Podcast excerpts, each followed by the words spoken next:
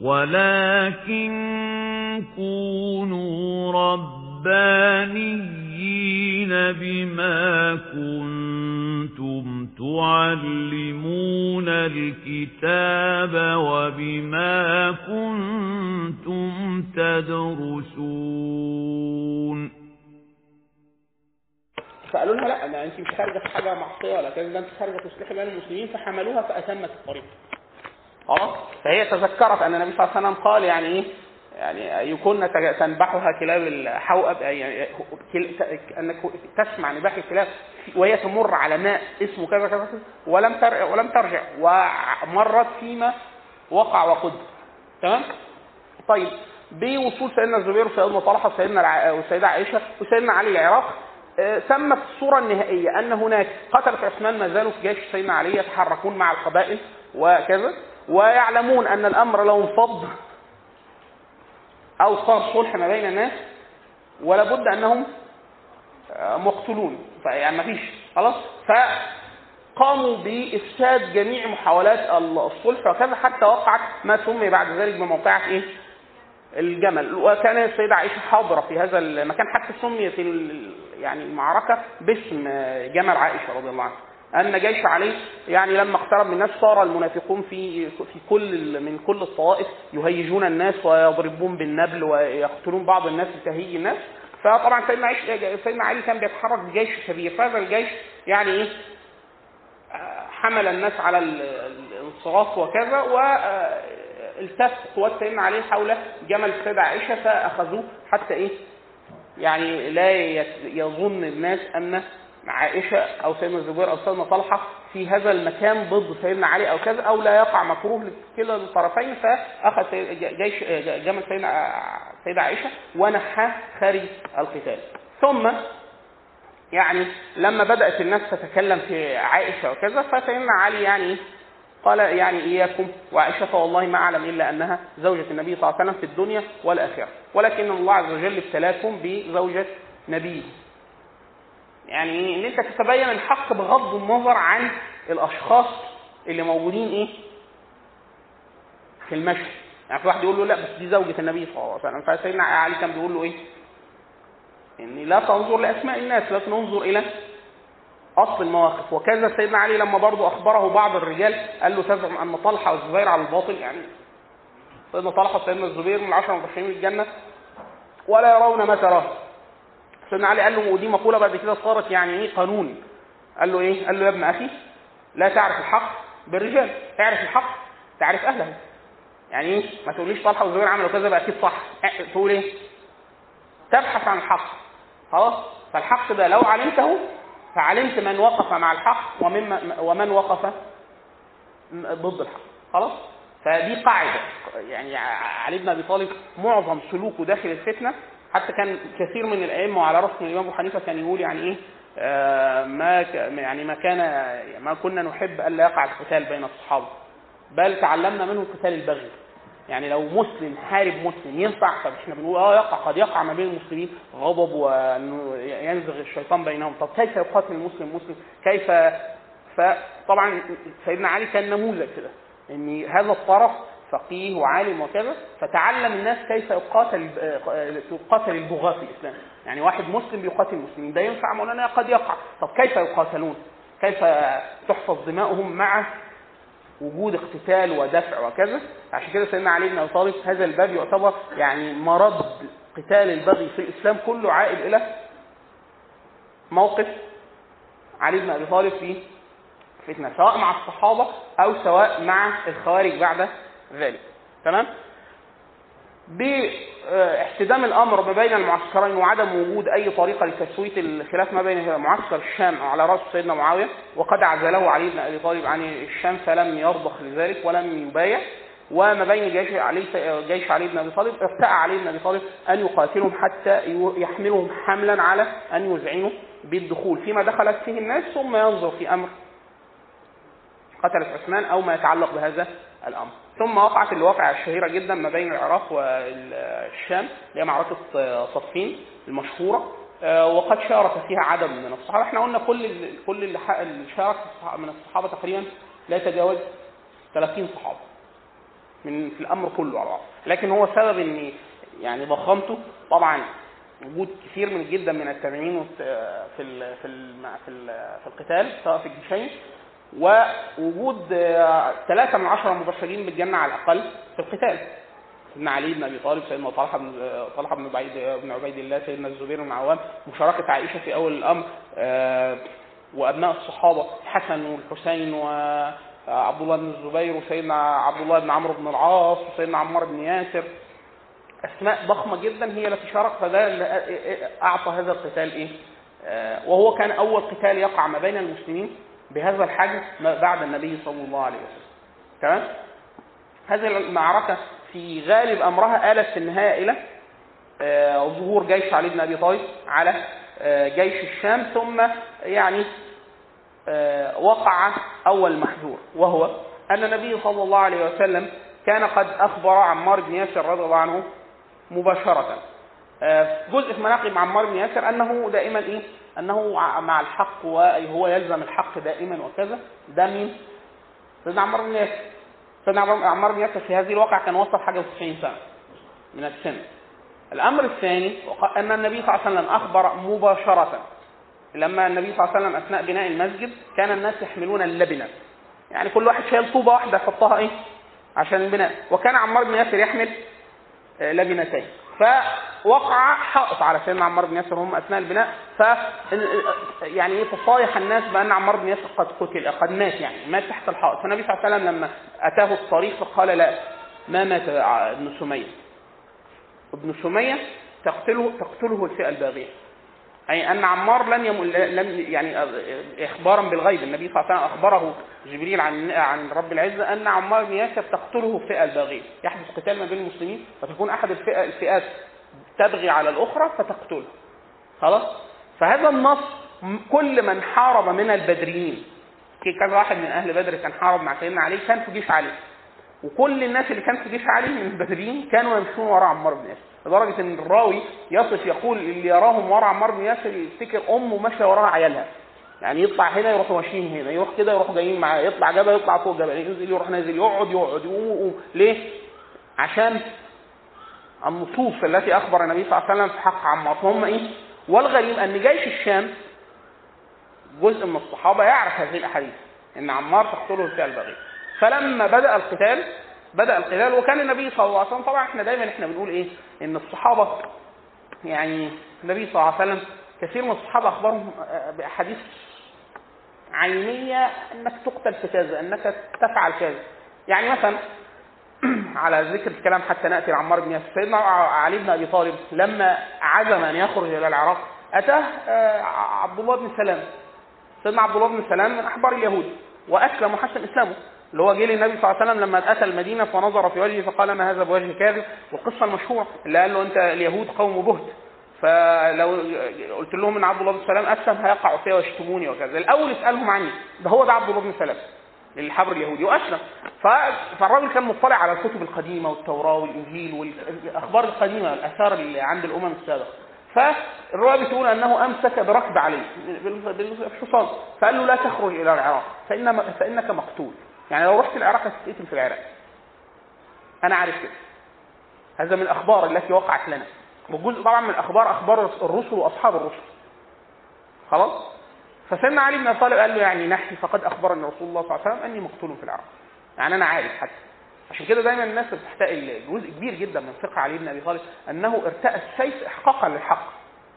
يعني في إيه؟ يعني هو واحد يقول لك بس هتبقى في مقتلة وكذا. ولو كل فتنة وقعت ما بين المسلمين كسرت السيوف واعتزل القتال وكذا لن يحق حق ولن يبطل باطل. وستنتهك الأعراض ويعني وإلا ما يعني لا يتصور ابدا الحياة تفضل إيه؟ في هدوء ولا بد حد هيختار وقوع ما نوع ما من القتال في سبيل إحقاق الحق. وإلا تصور المسلمين إن هو لن يقع ابدا. يعني المسلم ده مش هيخوض في أي حاجة فيها مشاكل. وكذا فده تصور يعني إيه؟ شبه إيه؟ خيالي. فعلي بن طالب قال له قال له لا يعني ما معلش أنا عارف النبي أنا عارف إن أنا مقتول في العراق بس أنا إيه؟ يعني أنا لا أستطيع ان أتجاوز أن يكون هناك حق ولا أحقه ده واحد. والا اسعى في شيء بحكم القريه يعني واحد طب ما إحنا كلنا هنموت. خلاص؟ فما على الرجل أن يقتل في سبيل الحق. خلاص؟ ده كان كلام مين؟ سيدنا علي. طب سيدنا عمار. ده كان سنه حاجة و90 سنة سيدنا عمار. فالمفروض يعني إيه؟ ولكن ارتأى هذا الحق الذي يقاتل من أجله فخرج وق- وقاتل. خلاص؟ حتى لما أجهده القتال سيدنا عمار بن ياسر فالراوي بيقول إن هو جه قاعد يرتاح شوية فواحد جه جاب له آه، كوباية فيها لبن. قال له اشرب. فقال له إيه ده؟ إيه اللي في الكوباية يعني؟ قال له لبن. فضحك. فقال له قد أخبرني رسول الله صلى الله عليه وسلم أن آخر شربه لي في الدنيا شربه لبن. هاتها كده شكل إيه؟ يعني وهو يعلم أنه مقتول وقد قتل رضي الله عنه. خلاص؟ فما على الرجل أن يقتل؟ في الحق الذي يراه حقا يعني ده مش عيب ولا حاجة. واحد يقول لك بس هيهلك نفسه. عشان كده سيدنا أبو أيوب الأنصاري لما سمع الناس اللي هم التابعين وبتاع لم يشهدوا التنزيل. آه، واحد من الصحابة آه، بدأ قتال فخاض في صفوف العدو فقاتل فظل يقاتل حتى قتل. فالناس بصت لبعض وقال له إيه؟ يعني إيه؟ أهلك نفسه. ولا ويقول الله عز وجل في كتابه الكريم إيه؟ ولا تلقوا بأنفسكم إلى التهلكه فسيدنا أبو أيوب قال لهم إيه؟ قال لهم فينا نزلت معشر الأنصار. الآية دي أنتم أنتم بتقولوها غلط خالص. يعني مش ده تأويلها مش ده تفسيرها أصلا. ده الصورة دي نزلت فينا إحنا. يعني الآية دي نزلت فينا إحنا. الله رب العزة عاتبنا الأنصار. إنهم اشتغلوا ببعض التجارة وتركوا الجهاد. فرب العزة قال لهم إياكم أن تلقوا بأنفسكم بالتهلكة اللي هو إيه التهلكة؟ ترك الجهاد والنفقة في غير الجهاد في وقت الجهاد. فقال بقى أنتوا مش فاهمين القرآن خالص. ده ده عكس اللي نزلت فيه. التهلكه ترك القتال مش القتال نفسه. فالراجل ده لأ ده عمل المظبوط كده. سيدنا عمار بن ياسر فقال له ده لبن قال له, قال له أنا أخبرني رسول الله صلى الله عليه وسلم أن آخر شربه لي في في الدنيا يعني شربه لبن هات كده. وشربها وقتل حتى نحن نحن نعلم القاتل بل غريب جدا أن القاتل صحابي. قاتل عمار بن ياسر قد شهد النبي صلى الله عليه وسلم. بل هو راوي حديث إن هو يعني إيه؟ حرمة قتل المسلمين. خلاص؟ ودي برضه من ال... إن هو إيه واحد يقول لك بس فلان عارف ولا ف... هي مش من المعرفة. يعني هو عارف إن ده غلط أو ده مش مش مش فكرة إن أنت إيه عارف ولا مش عارف. الفكرة في الالت... في, الال... في الامتثال. خلاص؟ طيب. هنا بقى دي من الحاجات المهمة جدا فكرة تأول الأدلة.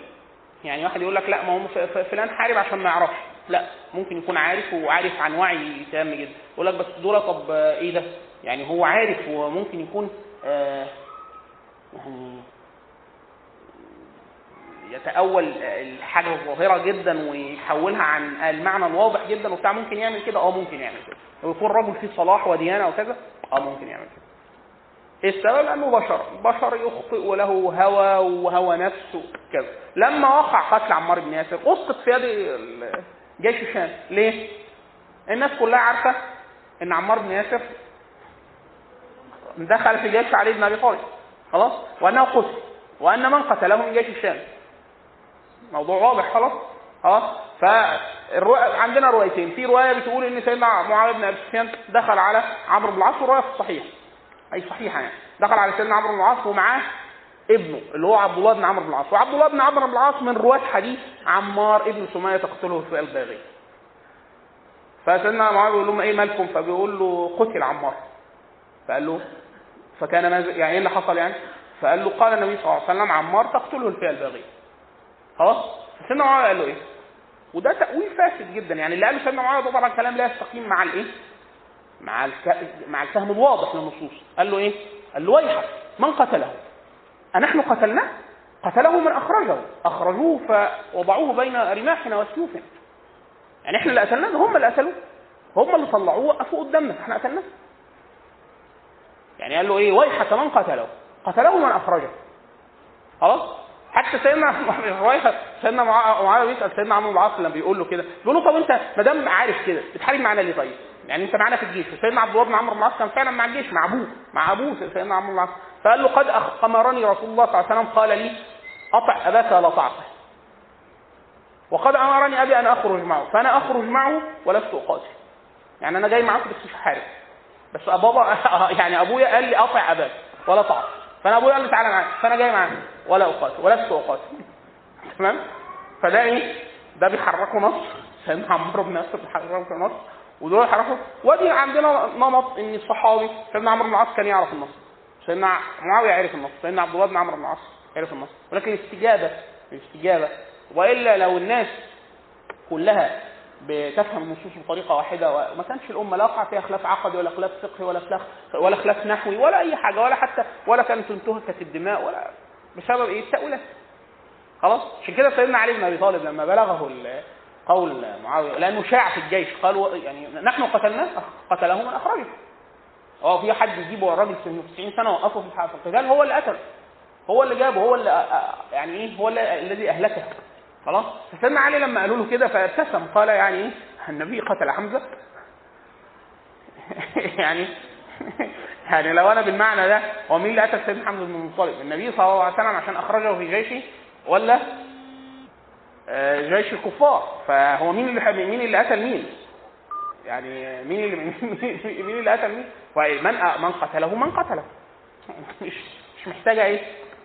ولكن جيش الشام استمر. القتال طبعا إحنا في قتال أهل الشام في بعض الملاحظات العجيبة جدا إن اللي بيحاربوا مسلمين.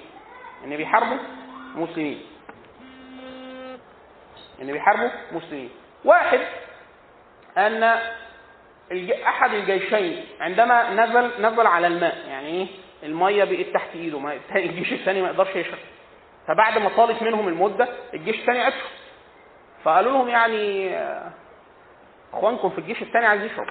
وده قتال مسلمين يعني ده مش كفار ولا حاجة. عشان كده قتال البغي يعني هو قتال البغي عندنا مسلمين. فأذن لهم علي بن أبي طالب. الروايه في رواية بتقول إن جيش الشام هو الذي نزل على الماء أول الأمر. فلما طلبوا منهم الماء منعوه قالوا له لا مش هتشربوا خلاص؟ فحملوهم بالسيف. يعني جيش العراق جيش سيدنا علي يعني إيه؟ دفعهم حتى أخرجهم عن الماء ثم صار الماء لهم. ثم عطش أهل الشام. فقالوا لهم طب سيبونا نشرب فسألوا علي بن أبي طالب فقال يعني دعوا يعني خلوا بينهم وبين الماء. فسمح لهم أن يشربوا خلاص؟ عشان كده انه قتال المسلمين مش قتال كفار اثنين انه أمرهم ألا يعني لا يتعقب لا الأسير لا يجهز لا يجهز على الجريح. يعني واحد مجروح وخلاص القتال واحد جرح لا ما يقتلهوش. يعني ده مسلم. لا يجهز على الجريح بتاعهم ولا تسبى النساء لأن دول مسلمين. خلاص؟ و... فكم القواعد الفقهية التي حارب بها علي بن عشان كده إحنا بنقول يعني إيه مقولة الإمام أبو حنيفة يعني ما سر معنا أصحاب النبي صلى الله عليه وسلم لم يختفروا لم نكن نعلم أحكام البغي. يعني هو بص واحد مسلم اضطر أن يقاتل مسلم. حربه إزاي؟ وحربه هو مسلم. واحد يقول لك وده يتخيل؟ آه يتخيل. قد فعله علي بن أبي طالب رضي الله عنه. اللي هو إيه؟ إنه وهو يحارب وإنه يعلم أن القوم متأولين. حتى لما بدأوا الناس تخوض في جيش الشام ويسبوهم وبتاع فسيدنا علي نهاهم عن سب جيش الشام وعن سب معاوية وقال يعني إيه؟ من للروم ومن للثغور وبتاع. اللي هو برضه في الآخر أنا في الأول في الآخر أنا بحاربه. هو مسلم وهذا المسلم إذا انتهى الأمر بينه وبينه آل أمره إلى الجهاد وفتح الأرض الكفار ومحاربة الكفار. فاللي بيننا بعض لم يصل. حتى وأنا أحاربه ده أنا بحاربه عشان أحمله على الحق. مش بحاربه عشان أخرجه من الإسلام ولا أنا أصلا مكفار ولا كده وده أكبر فارق ما بين الخوارج اللي هنيجي ذكرهم على طول دلوقتي وما بين قتال الصحابة. أكبر فارق. يعني نقدر نقول الفقرة اللي إحنا هنقولها دي حاجة مهمة جدا. فكرة التمييز ما بين نمط التفكير الخارجي وده نمط يا اخوانا يعني إيه نمط؟ يعني ده نمط إنساني. يظهر في كل زمان ومكان. حتى الآن. في كل عصريه الخارج من الأنماط الإنسانية التي أخبر النبي صلى الله عليه وسلم بالغيب. إن هو تظل تخرج إلى يوم القيامة. طيب الخارجي ده إنسان بيعمل إيه؟ هنشوف دلوقتي البداية التاريخية. لهذا الفكر وإن كان طبعا إحنا عندنا موقف في السيره مع النبي صلى الله عليه وسلم هنبني عليه. وبعد كده ما استقر في الأمة بسبب هذا التفكير. طبعا حديث النبي صلى الله عليه وسلم إن النبي صلى الله عليه وسلم لما جاء يريد أن ينصره الأنصار في أول الأمر في البيعة خالص. الأنصار إيه؟ شايفين النبي نبي وصدقوا بيه بس هو نبي بس منين؟ من قريش. وهم من المدينة والمسألة الخبرية عند العربي دي مسألة إيه؟ ما تزولش بسهولة. فقالوا له طب إحنا لو آمنا بيك وقاتلنا معاك وربنا بصرك طب مش احتمال تسيبنا وترجع لقومك؟ فالنبي ضحك وقال لهم إيه؟ لا بل الهدم بل الهدم الهدم بل الدم الدم والهدم الهدم أنتم مني وأنا منكم. خلاص؟ يعني أنا معاكم. حتى النبي صلى الله عليه وسلم لما فتح مكة عاد في المدينة. طب ما مش بلده دي وبيت الله الحرام ودي أحب بقاع الأرض إليه وأحب بقاع لا خلاص. دول نصروا الدين. فدي مدينته ودي مدينة الإسلام ودي تظل هي خلاص. وده جزء مما بايع عليه الأنصار. قالوا له بس اوعى يعني ننصرك وتسيبنا وتمشي وترجع لقومك عشان انت مصرك. فالنبي قال لهم لا أنا ما اعملش كده. خلاص. فالنبي صلى الله عليه وسلم لما جه وهو داخل مكة ليه حد من أنصار الكلمة المشهو- المشهورة اللي قالها سيدنا سعد بن عبادة لسيدنا أبو سفيان قال له اليوم يوم الملحمة اليوم تستحل الكعبة. فلما سيدنا أبو سفيان شكى للنبي قال له كده وهيعملوا كده في قريش فالنبي صلى الله عليه وسلم عزل سيدنا سعد بن عبادة عن رئيس الأنصار. فالأنصار قالوا إيه؟ رق لقومه. قالوا على النبي. خلاص؟ والنبي صلى الله عليه وسلم جابهم وقال لهم إيه؟ إن جبريل أتاني فأخبرني أنكم قلتم رق لقومه. وإن الله عز وجل ورسوله إيه؟ يصدقانكم ويعذرانكم. يعني إحنا متقبلين اللي أنتوا قلتوه. الله عز وجل قبل منكم ذلك وأنا قبل. يعني إيه؟ لأن هم إيه؟ هم كانوا خايفين لأن النبي يسيبهم ويمشي. فدافع هذا القول إيه؟ الحب والظن. هو كذا كذا قالوا النبي صلى الله عليه وسلم. ولكن ما قلنا ذلك إلا ظنا برسول الله. إحنا خايفين إن أنت تسيبنا بس إحنا عشان كده إحنا قلنا كده. لكن إحنا مش حاشاهم أن يتهموا النبي صلى الله عليه وسلم. خلاص؟ لما النبي صلى الله عليه وسلم بعد فتح مكة على طول حارب في حنين حنين النبي صلى الله عليه وسلم يعني غنم غنائم يعني لم يرى مثلها قبل فوزعها كلها في مين؟ في المسلمة الفتح. الناس اللي أسلمت إيه؟ اللي هم المكيين اللي هم لسه. اللي هم كانوا كفار والأنصار لسه محاربينهم في فتح مكة وخرجوا يقاتلوا معاهم فالنبي وزع المال كلهم فيه ولم يعطي درهم في الأنصار. فالأنصار قالوا إيه؟ قد لاقى قومه. آه يعني خلاص.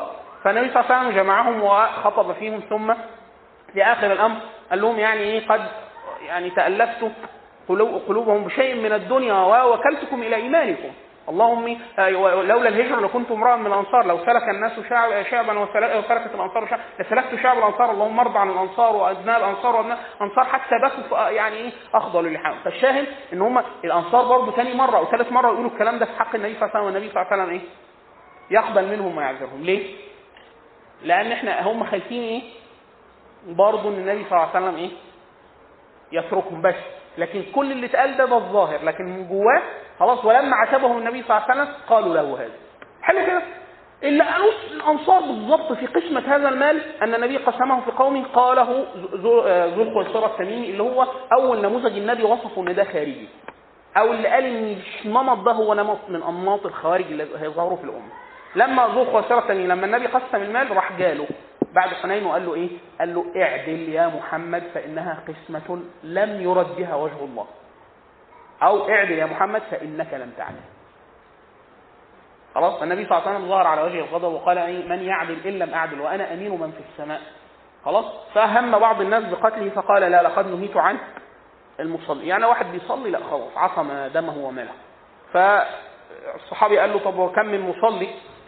يعني قلبه في نفاق. وكذا فالنبي صلى الله عليه وسلم قال أنا لم اومر بأن أشق على صدور الناس. يعني واحد أظهر لنا الاسلام فهو مسلم. خلاص؟ طيب مسلم ده هنقبل منه كل حاجة؟ لا ممكن يقاتل المسلم ده بس بدون تكفيره زي ما فعل علي بن أبي طالب مع الصحابة. عشان كده إحنا بنقول فرق كبير جدا من قتال البغي وأن تكفر تكفر الناس أو تخرجهم من الإسلام ثم تستحل أموالهم ودماءهم وأعراضهم. فرق مهول جدا. وده فع مع ما فعله علي وما فعلته الخارج ده الفرق بين الاثنين. يعني طب ما علي حارب الناس والخارج حاربت الناس. إيه الفرق؟ أن هذا حاربهم على الحق وهم وأثبت لهم الإسلام والإيمان والأخوة بل يعني فعل أفعال يعني تدل على فقه وديانة وكذا يعني لا يقوم بها إلا مثل علي بن أبي طالب. والخوارج استحلت دماء المسلمين كفروهم اولا ثم قاتلوهم على الكفر وده هو ده المحك إن هو ده هو دي, الأزمة. تمام؟ فذو الخساره الثاني ده شاف نفس المشهد الأنصار قالوا كلام وهو قال له إيه؟ اعدل يا محمد فانها إيه فالنبي صلى الله عليه وسلم يعني قال إيه؟ يخرج من ضئضئ هذا يعني إيه؟ من على شاكلة هذا أو على نفس النمط يعني يعني أقوام يقرؤون القرآن يحقر أحدكم يعني صلاته إلى صلاته وصيامه إلى صيامه يمرقون من الدين كما يمرق السهم من الرمي يعني ده بيقرأ القرآن وعابد وزاهد وصائم وكذا بس ما بيفهمش حاجة. ما بيفهمش اللي بيقرأه. أنا طول عمري الحديث ده أقول يعني إيه ما بيقراه يعني أرى القرآن وتفقه في الدين مش هيفهم حاجة؟ لقيت كنت بدرس حاجة تربوية يعني فحد من الدكاترة بنقول إيه بنقول هدف من أهداف مثلا الدرس إن هو يفهم النص. فالدكتور بيقول إيه ده؟ هو في كده يا اخوانا إيه مين الكاتب ده؟ فبنقول له إيه كويس يعني إن هدف من اهداف إن هو يفهم النص. هل هو ده ينفع يتحقق في درس ولا درسين قلنا له آه ينفع حسب الله. في إخواننا روحوا اقروا تاني طب ده دي تكليف؟ روحوا شوفوا لنا مستويات الفهم القرائي. مصطلح كده في التربية اسمه مستوى وإحنا لما عملنا الواجب في لقينا إيه؟ عشان أقدر أقول على واحد إن هو فهم اللي قراه 30 مهارة. لازم يأديهم عشان أقدر أقول إن هو فهم اللي قراه 30 مهارة لغوية عشان بس أقول ان هو فاهم اللي بيقراه فأنا قلت سبحان صلى الله على محمد. يعني قال لك إيه؟ بيقرأ القرآن. بيقرأ القرآن وعابد وقائم طول الوقت بيقرأ قرآن وبيصلي بيه القيام وكذا وصائم وما بفهمش حاجة برضه. فين عدم الإدراك؟ تسلط فقط اللسان على النص ده مش معناه إن هو بيفهم خلاص؟ وهنشوف النمط بعد كده. خلاص أدي لقطة اللي هي النمط بتاع اللي ظهروا مع النبي صلى الله عليه وسلم. النبي صلى الله عليه وسلم تسعة يا ربنا النبي إيه، سيدنا علي بن أبي طالب في قتاله مع أهل الشام لما حدث هذه الأشياء وقتل سيدنا عمار وكذا يعني مالت الكفة إلى جيش علي بن أبي طالب إن هو هينتصر. خلاص؟ فجيش الشام. يعني في ناس بتقولوا بقى ده تلاعب بالديانة. المهم ما فعلوه حتى يوقفوا هذا القتال أنهم رفعوا المصاحف. يعني وكانهم يقولون نحن نتحاكم إلى كتاب الله. نحن خلاص يعني نوقف هذا القتال ونتحاكم إلى كتاب الله. فسيدنا عايز أول الأمر رفض قال يعني إحنا طول من الأول بنكلمهم إيه؟ بنكلمهم بها بكتاب الله. يعني ده مش جديد اللي بيقولوه ده. فاحنا كملوا. يعني يعني نستكمل هذا القتال ونحملهم على ما على الحق الذي رأيناه. خلاص جزء كبير جدا من اللي كانوا مع الجيش في مع الجيش. ويصلوا ل 20000 واحد ولا حاجة. قالوا له لا الناس تحكموا لكتاب الله وبتاع. ولا إحنا أنت تنزل على هذا الأمر. خلاص فما زالوا به حتى نزل على أن يوقف القتال وأن تقع هدنة وأن يحكم الناس في هذا الامر خلاص؟ دي مستهل القصة. بعد توقف القتال وبدء المراسلات فيه خلاص نشوف بقى تحكيم كتاب الله ده هيجي إزاي. هاتوا حكم من عندكم ونرسل حكم من عندنا ونشوف إيه الأمر كيف يستقر. فمن حملوا علي بن أبي طالب على هذه الهدنة؟ قالوا إحنا على فكرة إحنا كفار. إحنا كفرنا لأن إحنا خالفنا أمر الأمير اللي هو علي بن أبي طالب. وإحنا كان المفروض نطيعه. بس هو برضه كافر. هو ما سمعش الكلام إن هو سمع كلامنا هو المفروض كان يقاتلنا ويحملنا على كلامه لأن هو المفروض لا يقع في الكفر. طب إحنا كفرنا. هو برضه يقل عقله ويكفر زينا. المفروض إيه؟ كان يوم بكلامه. لأن إحنا حملناه على الكفر. إيه هو الكفر في نظرهم أنهم حكموا الناس في دين الله. والله عز وجل يقول في كتابه الكريم إن الحكم إلا لله. فأي واحد يحكم أي إنسان في أي مسألة من المسائل يبقى كده إيه؟ خرج بره الديانه طيب. واعتذر وتسامع بذلك علي بن أبي طالب. فسيدنا علي بقى عنده المشكلة بقت مشكلتين بل ثلاث مشاكل. واحد قتل عثمان اللي ما زالوا لسه مش عارفين لهم صرفة دول. اثنين الخوارج اللي إيه ظهروا لنا جديد في البحث دول وجيش الشام لا يعلم ماذا ستؤول إليه الأمور في قضية إيه؟ التحكيم. خلاص. المسار الأول مسار التحكيم بي في جيش مع جيش الشام. يعني جيش الشام قالوا له انت ترسل رجل تقبل بالكلام اللي هيقوله وتنزل على حكمه فسيدنا علي الأول ارتأى أن يبعث سيدنا أبو سيدنا عبد الله بن عباس. فقالوا له لا ما تبعتش ما تبعتش على عبد الله بن عباس. قال لهم ابعت مين؟ قالوا أبو موسى الأشعري. قال لهم لا أنا عايز عبد الله بن عباس أفقه. قالوا له لا أبو موسى الأشعري. وحملوه على أن يرسل أبو موسى الأشعري. وهو من الصحابة من أجل الصحابة في في التحكيم. وأرسل جيش الشام أو أرسل معاوية بن أبي سفيان رضي الله عنه أرسل عمرو بن العاص في التحكيم دي ده مسار المسار الثاني أن جيش جيش جيش الخوارج دول اعتزلوا دول تقريبا 20000 واحد. اعتزلوا على نفس الموقف أنهم قد كفروا وتابوا كفروا بعصيانهم سيدنا علي وحملوهم على وإنهم حملوه على الكفر اللي هو تحكيم الناس في دين الله. وتابوا وأنابوا أنهم ولن يقاسموا مع علي مرة أخرى إلا أن يشهد على نفسه بالكفر زي كما شهدوا على أنفسهم ثم يعود إلى الإسلام مرة أخرى. سهله يقول أنا كفر وتسلم والموضوع هيعدي إن شاء الله. فاخبروا سيدنا يعني أتاهم سيدنا علي فكلمهم فقالوا له لا إحنا نقبل منك إن أنت تشهد على نفسك بالكفر. فقال لهم بعد قتالي مع رسول الله صلى الله عليه وسلم وأشهد على نفسي بالكفر. قال لهم قد ضللت اذا وما أنا من المهتدين. لو أعمل كده ليه؟ فالمهم ما زالوا به حتى يعني وجد إن الموضوع يعني إيه؟ مش هينفع يتكلم معاهم. يعني.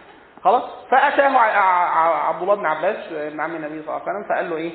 قال له أرسلني له. أنا أنا أكلمه. فقال له أنا أخشى عليك. الناس دي واضح من الطريقة اللي بيفهموا بيها. يعني أنا خايف عليك يقتلوه فقال له لا لا ليس علي بس سيبنا بس أروح إن عليه عبد الله بن عباس لبس لبس كويس جدا من أحسن حاجة بيلبسها وراح له فدخل على أقوام بيقول هو بيقول يعني المكان زي دوي النحل من العبادة والقيام وقراءة القرآن وبتاع كانوا يسموا القراء. خلاص؟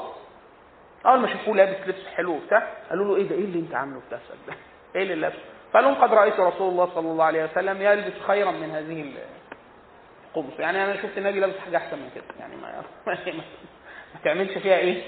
يعني فقيهة قوي خلاص يعني دي إحنا هنقول هنقول أربع أو خمس مؤشرات أو معايير نقدر نقول الواحد ممكن يدخل فين على الفكر الخارجي. يعني ممكن يبقى خارجي وهو مش فاهم. أو في نفس خارجي استعداد. خلاص؟ فلما عبد الله بن عباس قعد معاهم قال لهم أنتوا إيه اللي إيه اللي أنتوا أخذتوه على ابن عم النبي صلى الله عليه وسلم؟ إيه بقى؟ فقالوا له والله إحنا واخدين عليه ثلاث حاجات. بس دول لو عد منهم وشهد على نفسه بالكفر خلاص الموضوع اتلم. يسلم تاني وناخد ندخل في الإمارة بتاعته تاني ونحارب معاه برضه. قال لهم طب إيه اللي إيه زي إيه؟ قالوا له مثلا لما حارب أمرنا إن إحنا لا نسبي أمال هو بيحاربهم ليه؟ الأول مش هم كفار عشان يحاربوه وهو كان معاه الحق. فلو هم مش كفار يبقى هو كافر لأنه ما كفرهمش. ومن لم يكفر الكافر فهو كافر ولا إيه؟ خلاص فلن يسبي قاتل لن يسبي اثنين لما جه يحكم وهيكتب شيء بينه وبينهم في فقالوا له اكتب سيدنا معاوية سيدنا عمرو كتب معاهده إن هو يوقف القتال وهدنه كذا فترة. فلما جه يكتب قال لهم هذا عهد عليه أمير المؤمنين علي بن أبي طالب. فقال اللي بي... اللي, بي... اللي يكتب الكتاب من جيش الشام قالوا لا ما تكتبش. علي بن أبي طالب أمير المؤمنين لو شهدنا لك بالإمارة ما قتلناك. اكتب اسمك واسم أبيك. فسمى علي بن أبي طالب حقنا للدماء كتب هذا ما عهد عليه علي بن أبي طالب جيش الشام وكذا وامضى الكلام فقالوا له طب هو لو هو مش أمير المؤمنين هو أمير الكافرين. هو خلع عن نفسه المؤمنين امال لما يبقى إيه؟ يبقى كده خلاص؟ والثالث أنه حكم الرجال في دين الله. إحنا بنقول كتاب الله وبتاع وراح جابوا يقول لك يبعت اثنين يكلموهم دول وكلامهم يمشي فتحكيم الناس في دين الله ده كفر. قال لهم عندكم حاجة ثانية في حاجة غير دول؟ قالوا لا هم الثلاثة دول. هم الثلاث حاجات دول. كل واحدة فيها مصيبة. قال لهم طيب لو جئتكم بشيء من كتاب الله وسنة النبي صلى الله عليه وسلم ردا على هذا ترجعوا؟ قالوا له هات ورينا كده. في طبعا هو أول ما راح في ناس قالوا له أوعى عبد الله بن حدش كلمه. هيلعب بيكم. يعني إيه؟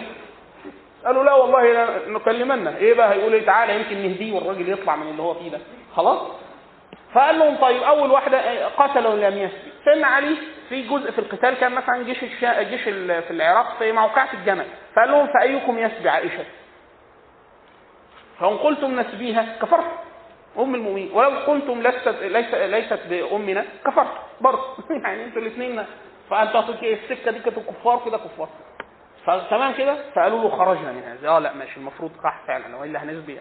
فعلا ما ينفعش الموضوع. خلاص؟ قال لهم خرجنا من هذه. خلاص كده ما قال. لهم يعني إيه؟ ولم يكتب كتب اسمه واسم أبيه. قال النبي صلى الله عليه وسلم في وهو بيكتب صلح الحديبية كان كاتب الصلح سيدنا علي. فسيدنا سهيل بن عمرو وكان على الكفر لم يسلم بعد هو اسلم بعد كده حسن اسلامه النبي قال له اكتب هذا مع هذا قال له الأول اكتب بسم الله الرحمن الرحيم. سيدنا سهيل بن عمرو قال له لا ما تكتبش بسم الله الرحمن الرحيم. أمال نكتب إيه؟ ده في أول المعاهدة. قال له اكتب بس باسمك اللهم. يعني ده اللي نعرفه. إيه بسم الله الرحمن الرحيم دي جديدة. أنتوا اللي جايبينها. مش إحنا اللي بنقولها. فالنبي قال له اكتب باسمك اللهم. قال له هذا ما عاد عليه محمد بن عبد الله. رسول الله.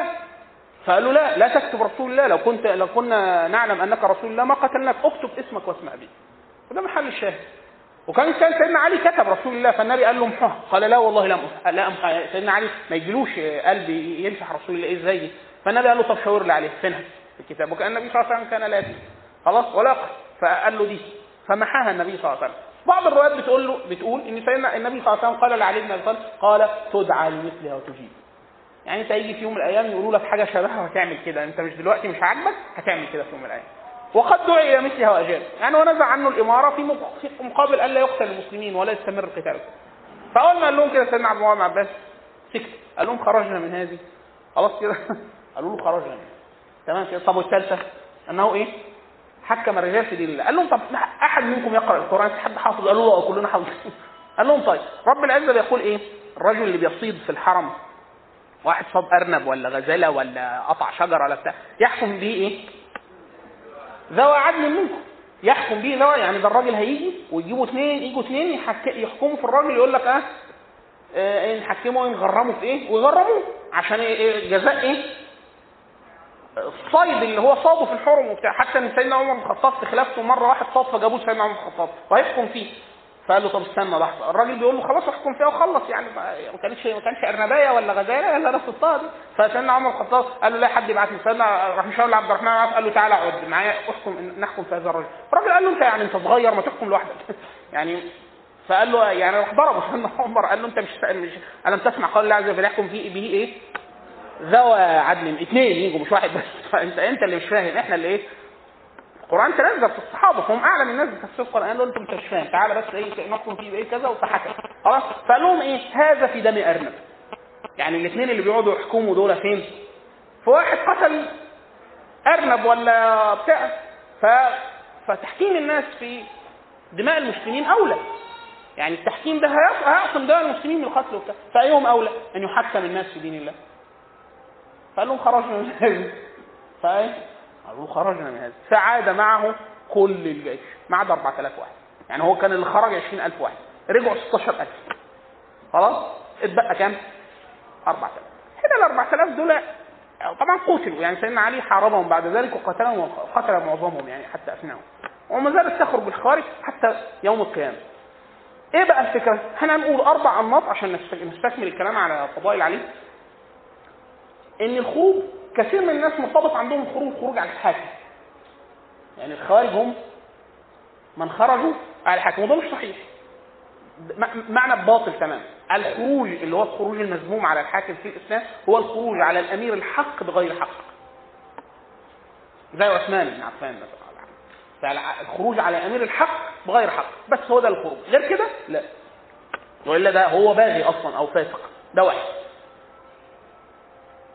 اثنين أن كثير من التابعين وهم أجل الأمة بعد الصحابة وكذا كانوا يرون عكس هذه المقولة تماما. يعني مش فكرة ان الناس تخرج على الحاكم. ده الحاكم يخرج على الأمة. هو خارجي ده بيخرج على الأمة بالسيف بيكسرهم وكذا. فمرة واحد بيسأل واحد من التابعين اللي ادركوا الحجاج بن يوسف في العراق بيقول له إيه؟ إيه حكم الصلاة ورا المبتدعة؟ واحد مبتدع. أصلي وراه؟ قال له صل. قال له صلي وراه؟ قال له آه صلينا دهرا وراء الحروري الأزرقي. كلمة حروري دول بالنسبة للبلد اللي لما اعتزلوا جيش سيدنا علي نزلوا على بلد اسمها حروراء الخوارج دول. فسميوا دائما بعد كده إيه؟ نسبة لهذه البلد. فيقول لك حروري يعني إيه؟ خارجي. أو أزرقي اللي هو إيه نسبة لنافع بن الأزرق وده من الخارج الأوائل. وكان لي فرقة باسمه يعني من يقول برأي نافع بن الأزرق اسمهم الايه الازارقه وقتلهم يعني وقعوا في إيد واحد برضه ما بيفهمش زيهم الحجاج بن يوسف فأفناه. خلاص؟ فالشاهد فبيقول له صلينا دهرا وراء الحروري الازرقي فقال له لم يعلو الحروريين الازرقين على العراق. العراق محكم الأزارقة لم تحكم العراق ابدا. الأزارقة حكموا مناطق ثانية بس ما حكموش العراق. فقال له لا صلينا وراء الحجاج. إحنا صلينا سنة وراء الحجاج ولا سنتين ولا ثلاثة ظهر. فقال له الحجاج لم يكن حرورين ازرقي ده الحجاج هو اللي حارب. الخوارج الأزارقة. فقال له لا كل من قال أنا مسلم ومن خالفني كافر فهو حروري ازرقي وده ضابط كل من كفر المسلمين وقال أنا مسلم ومن خالفني أو فعل وكذا كذا كافر فإيه؟ فهو حروري ازرقي عشان كده علي بن أبي طالب رضي الله عنه لما قتل الناس ما قتل الخارج جاء حد سأله قال له إحنا بنحاربهم دول كفار. عشان بنحاربهم؟ قال لا من الكفر فر. قال له إذا فاسقين أكيد فاسقين ما دام بنحاربهم. فقال له قال له آه قال له قال له لا يبقوا منافقين. فقال له لا المنافق لا يذكر الله إلا قليل ودول بيذكروا وبيصلوا وبتاع. قال له طب فمن هم؟ يعني لا خارجي ولا لا كافر ولا منافق. هم ليه؟ قال له إخواننا بالأمس بغوا علينا اليوم. يعني هو أثبت لهم الأخوة كما اثبتها الله عز وجل في كتابه. وإن طائفتان خلاص طائفة وبغت وكذا ومؤمنه ينفع تحاربوا على كده؟ أيوه. ده بس مسلم. هو رب العزة إيه الكلام ده في القرآن ليه؟ زي ما أقول لك إيه سيدنا أبو ذر لما لما النبي قال من قال لا إله إلا الله دخل الجنة وإن زنى وإن سرق. فسيدنا إيه سيدنا أبو ذر بيقول إيه؟ وإن زنى وإن سرق ينفع ده؟ يعني هو مسلم وكمان يزني ويسرق طب أمال أحكام الزنا والسرقة نازلة فين؟ مش في القرآن. عشان مين اللي هيعملها؟ واحد مسلم. ف يعني هم فيتصور ده. حتى النبي صلى الله عليه وسلم قال له إيه؟ وإن زنى وإن سرق. فقال له وإن زنى وإن سرق يا رسول الله. فقال له وإن زنى وإن سرق. قال له وان زنى وإن سرق قال له إن زنى وإن سرق رغم انف ابا ذر غصب عنك اخش الجنه ليه؟ لأن الجنة دي مش بتاعتك أنت دي واحد اثنين ان الله عز وجل رحيم يغفر المعاصي وكذا. عشان كده حديث النبي صلى الله عليه وسلم؟ من قال لا إله إلا الله مخلصا من قلبه. دخل الجنة يصيبه قبل ذلك ما يصيبه. وده الفارق المهول بين جمهور الأمة وبين الخوارج أن من قال لا إله إلا الله مخلصا من قلبه. دخل الجنة تصيبه قبل ذلك ما يصيب تفسير أهل التفسير لقول الله عز وجل ربما يود الذين كفروا لو كانوا مسلمين. متى يتمنى الكفار أن يكونوا مسلمين؟ التفسير بيقول إيه؟ أن الكفار إذا قامت القيامة وأدخل الله عز وجل أهل الجنة الجنة وأدخل أهل النار النار. فاجتمع معهم ناس من عصاة أمة محمد في النار. فالكفار أول ما يشوفوهم معاهم في النار يقول لهم طب كنتوا طول طول عمركم ذللنا في الدنيا كفار كفار طب أديكم معانا في النار. ودخلتوا معانا النار. خلاص؟ فيظلمون ما شاء الله في العذاب أعاذنا الله وإياكم. ثم يخرجون فلا يخلد موحد في النار. خلاص؟ يعني مع لا إله إلا الله يخلد في النار لا تجتمع ابدا. خلاص؟ فيخرجون من النار. فلما يطول الكفار لما يشوفوا المسلمين أهو قعدوا قدر ما وخرجوا من عذاب الله عز وجل. خلاص؟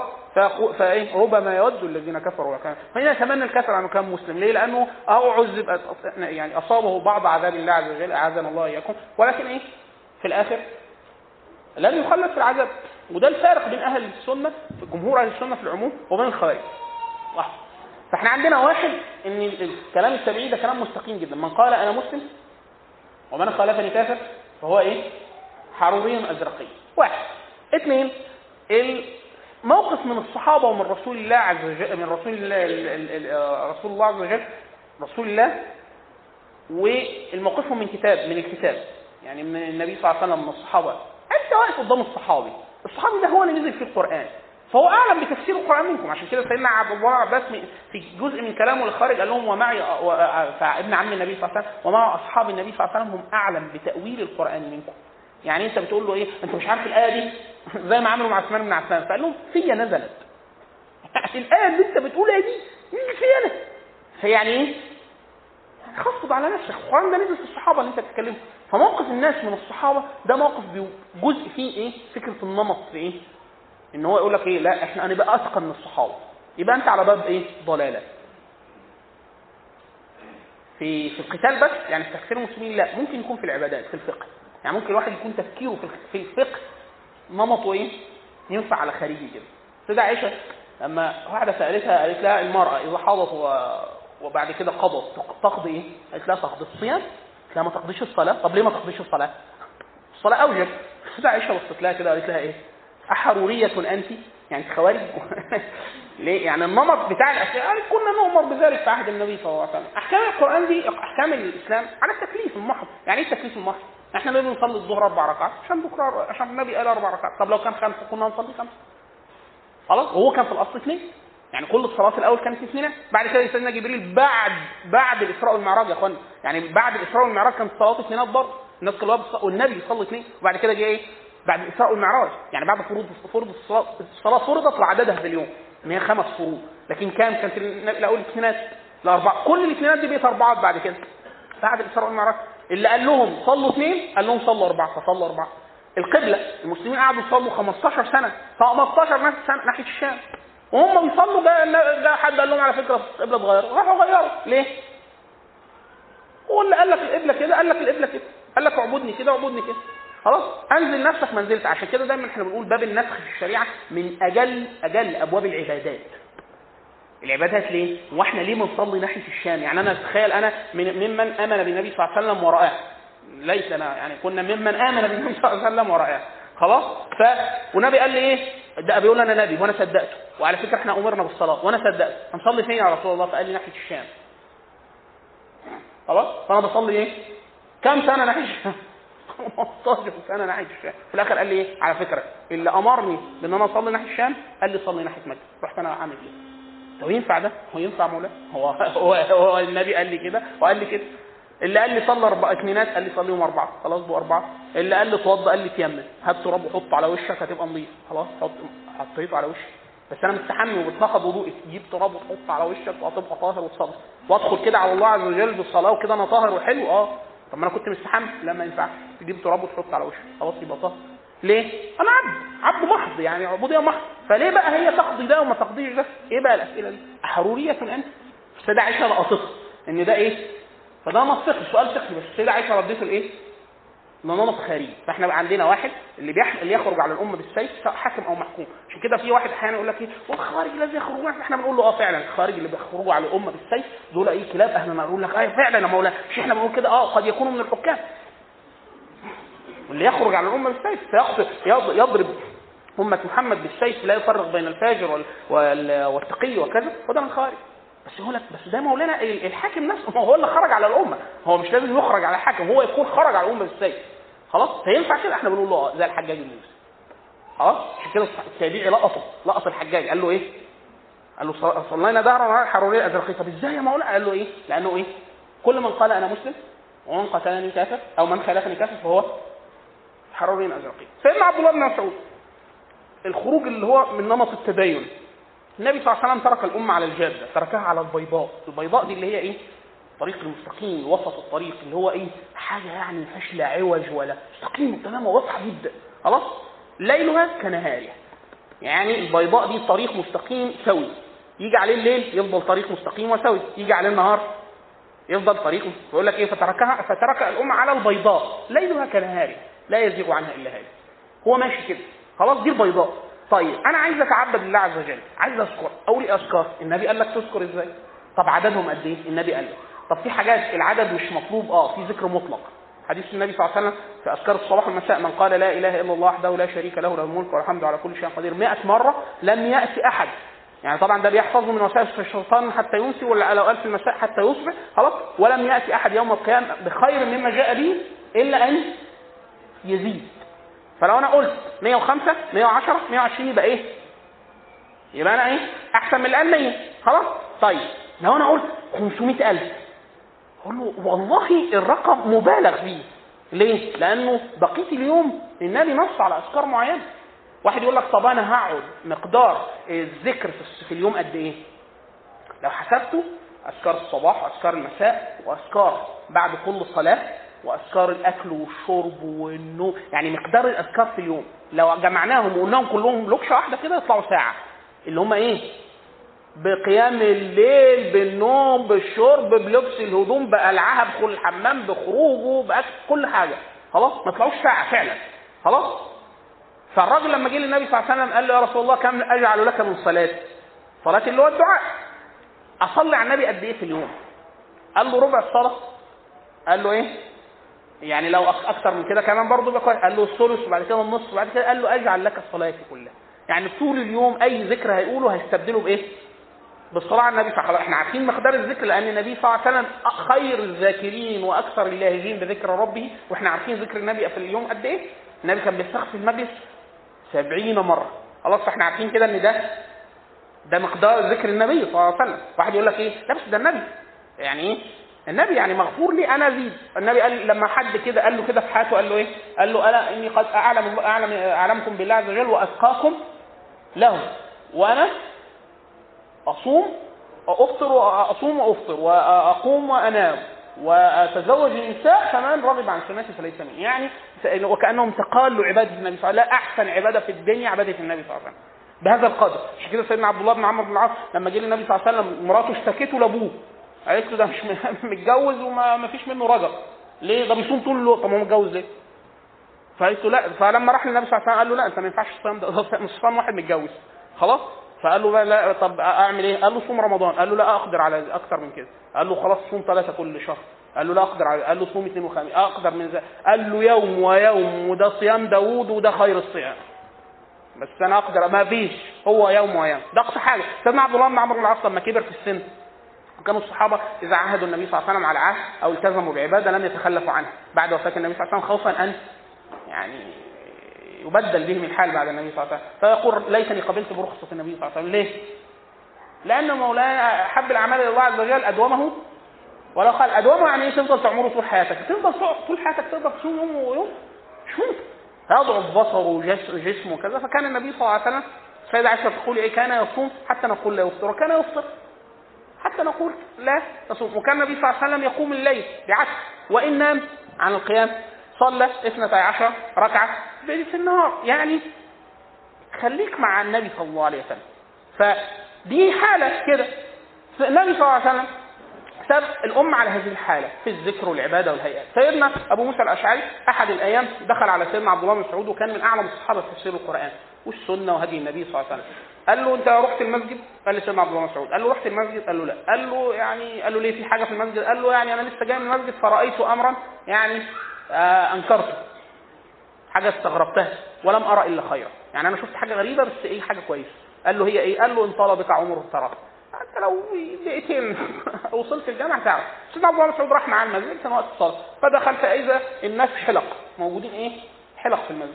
وواحد قاعد وسط الحلق وكل الناس واخده حصى وكان المسجد في الوقت ده حصى مسجد النبي صلى الله عليه وسلم. وماسكين الحصى ويقول لهم إيه؟ كبروا الله 100 فيقعدوا يكبروا احمدوا الله 100 فاحمد سبحوا الله 100 شغالين بهذه الطريقة. فوقف لهم في نص الحلق سيدنا عبد الله بن مسعود. قال لهم إيه؟ قال لهم والله لقد ب... قال لهم إيه؟ أنا عبد الله بن مسعود صاحب رسول الله صلى الله عليه وسلم. والله لقد جئتم ببدعة ظلمة ولقد فقتم أصحاب محمد علما. اللي أنتوا بتعملوه ده ليس على هدي النبي صلى الله عليه وسلم. خلاص في ناس بتقول الهيئة التحلق وفي ناس بتقول الحلق التحلق والعد في كذا حاجة لكن طبعا الله مسعود أدرك حاجات كده مش طبيعية في اللي بيعملوه ده إحنا ما بنعملش كده. اللي هم الصحابة. آه فواحد قال له إيه؟ قال له ما, ما أردنا إلا الخير يا أبا عبد الرحمن. فقال له إيه؟ قال له وكم من مريد للحق من للخير لا يدركه. مش كل واحد يقول لك لا بس أنا نيتي سليمة. لا يقبل من عمل إلا أخلصه واصوبه أخلصه يعني نيتك سليمة. واصوبه أي على هدي النبي صلى الله عليه وسلم. طب نيتك سليمة ومش على هدي النبي صلى الله عليه وسلم هيرد في وجهه. طب واحد يقول لك إيه؟ خلاص نشوف النبي كان بيعمل إيه ونعمله بالظبط. قد يرد قد يرد. ليه؟ لأنه كده هو إيه الصواب. بس إيه؟ قد يكون غير خالص لوجه الله عز وجل. أول من تسعر بهم النار ثلاثة. شهيد ومتصدق وعالم. الثلاثة دول عملوا هيئة العمل الصالح اللي هو هدي النبي صلى الله عليه وسلم. فده جاهز زي ما النبي جاهز. وحفظ القرآن وعلمه الناس زي إيه؟ ما النبي أمر. وبتاع. طب أمال فين؟ من أين أوتي هذا الرجل؟ من قبل إيه؟ خلاص. فكلام الفضيل بن عياض من أئمة المسلمين يقول لا يقبل من عمل إلا اصوبه واخلصه اصوبه اخلصه يعني خالص وجه الله تعالى. واصوبه يعني على هدي محمد صلى الله عليه وسلم. فإحنا عندنا كده لو إحنا جمعنا اللي إحنا قلناه كله في نمط الخوارج عندنا نمط في التعامل مع النبي صلى الله عليه وسلم. الراجل قال له إيه؟ اعدل يا محمد فإنها قسمة الله. ده نمط خارجي. موقفه من النبي صلى الله عليه وسلم. بقول لك لما أقول لك إن دي عبادة النبي صلى الله عليه وسلم تخضع. يعني هو دي ما تزيدش عن كده. خلاص وفعل النبي صلى الله عليه وسلم تخضع. يعني إيه؟ تقوليش أصل النبي عمل كده. فإيه؟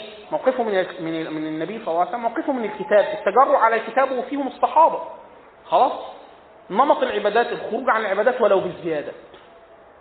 مولانا هدي النبي صلى الله عليه وسلم كيت وكيت ما تزيدش. ما تزيدش. الإمام أحمد بن حنبل روي عنه إحنا جايين على رمضان وهنتهري.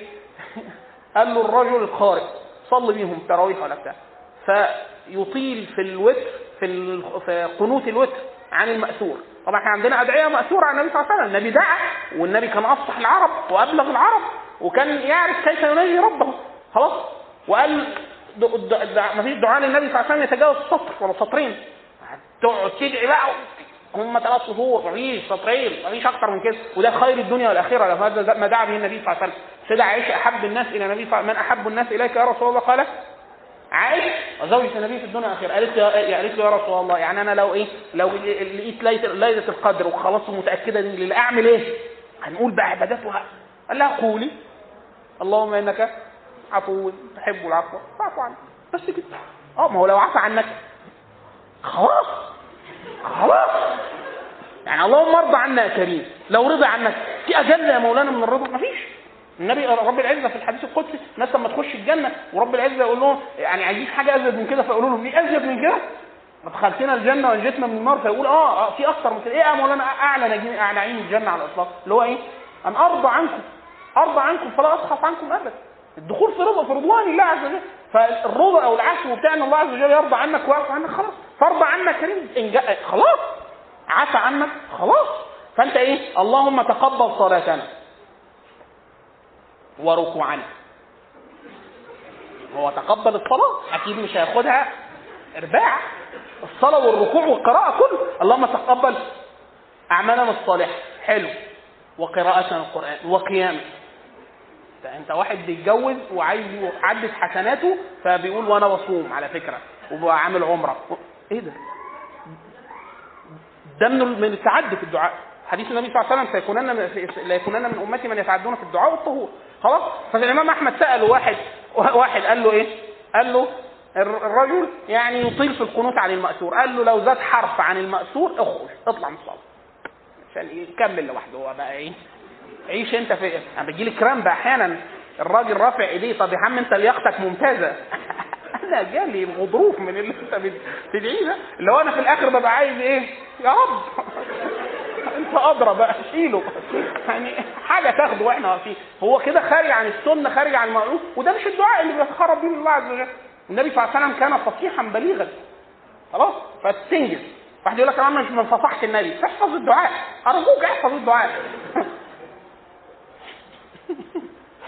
أنا في كتاب كتاب جيد جدا. يعني اسمه عودوا إلى خير الهدي. رسالة لطيفة كده. كان عاملها الشيخ محمد إسماعيل المقدم اسمها عودوا إلى خير الهدي. رسالة لطيفة جدا. وخاصة عشان إحنا جايين على إيه؟ على رمضان. وهي رسالة لطيفة جدا. كان عاملها الشيخ بكر ابو زيد الله يرحمه اسمها بدع القراء قديما وحديثا. فيها القراء بقى والقنوت والوتر وقرايه القرآن وتقديم حسن الصوت وتقديم اللي بيتغنى بالقرآن قراءة الأغاني وقراءة الألحان أهل الفسق كما أخبر النبي صلى الله عليه وسلم في آخر الزمان أن الناس تقدم الرجل اللي يغنيه كما يغنى يعني ألحان أهل الفسق. كل ده إحنا اللي هو إحنا إيه؟ مش داخلين على الموسم. الموسم بتاع اللي هو إيه؟ قرآن يقرأ ليس على ألحان أهل الفسق ويقرأ قراءة عربية فصيحة جيدة ما فيهاش خنوسه ولا تصنع في الكلام وبتاع. يعني أحس إن اللي بيقرأ ده راجل. الستات ما بيتأمش يعني إحنا أكيد مش هنسمع قراءة ست ولا بتأم بالرجال. فأكيد راجل. أنا لازم أتبين إن هو راجل. وبيقرأ قراءة قرآن. ومش على ألحان أهل الفسق. يعني هو مش كان مغني ربنا تاب عليه فنقل. عمل سويتش فخد الأغاني معاه وجابها على القرآن. وده منهي وفيه نصوص كتيرة جدا. فالكتابين دول بيظبطوا قوي الموضوع ده. وكلهم ميزتهم إن هم إيه؟ خلاص. لا حد بقى متخصص بيقرا قرآن ولا أحكام تجويد ولا إيه؟ بدع القراء قديما وحديثا بتاع الشيخ بكر أبو زيد. والكتاب اللي مقدم له الشيخ أيمن رشدي أيمن رشدي من أعلى أسانيد أهل الأرض في القرآن. راجل معاه القراءات العشرة ويعني خلاص. اللي هو إيه؟ حرمة قراءة القرآن بالمقامات. كان مؤلف مقدم كتاب بالمعنى ده اللي هو إيه؟ بلاش حك كفوا عن العدل. خلاص؟ شوفي شوفي شوفي يا فاطمة. يعني إيه؟ أختي يا فاطمة. لا يستدل في دين الله بالكثرة قال له يا ابن أخي لا تعرف الحق بالرجال. اعرف الحق تعرف بس. خلاص؟ افرض كل الناس بتعمل كده وهو من علامة القيام ان يكثر الشيء أو يكثر خلاص ده مش الكثره ليس لها قيمة ال ال ال لما سيدنا عبد الله بن مسعود قال له واحد من التابعين قال له إيه؟ قال له عليكم بالسواد الأعظم. والراجل قال له ماشي وبعد شوية قال له إيه؟ عليك ب يعني كن مع الحق ولو كنت وحدك الراجل بص له كده قال له ما اعجبكم أصحاب النبي صلى الله عليه وسلم تأمرون بالأمر وعكس انت لسه قايل لي كن مع الصاد الأعظم. قال له أي؟ قال له انت قايل لي كن مع الحق ولو كنت وحدك قال له أي؟ قال له طب أهو. يعني قال له يا ابن أخي الصاد الأعظم ما وافق الحق ولو كنت وحدك هو ده الصاد أنت فاكر إيه؟ أنت وعشان كده إحنا العربي بتاعنا ضاع. يعني الصاد الأعظم في في لغة عبد الله مسعود وأصحاب النبي صلى الله عليه وسلم هو إيه؟ ما وافق الحق. مش الكثره خلاص؟ فاستدلال بسلوك الناس العامة. واحد يقول لك قراية الحرم دعاء الحرم. ولا اكني سامع أي حاجة. خلاص؟ نهى النبي صلى الله عليه وسلم عن زخرفة المساجد. الحرم شكله إيه؟ الحرم المدني شكله إيه؟ مش قضيتنا؟ أنا ليا بسنة النبي صلى الله عليه وسلم. وهذه الأمة معصومة بأن تقع فيما وقع فيه اليهود والنصارى؟ اليهود والنصارى؟ والا يدخل الملوك ولا الرهبان رهبان السوء ولا ملوك السوء والضلالة. شيء في دين الله عز وجل بأن يرد الناس إلى الكتاب والسنة بس. بس.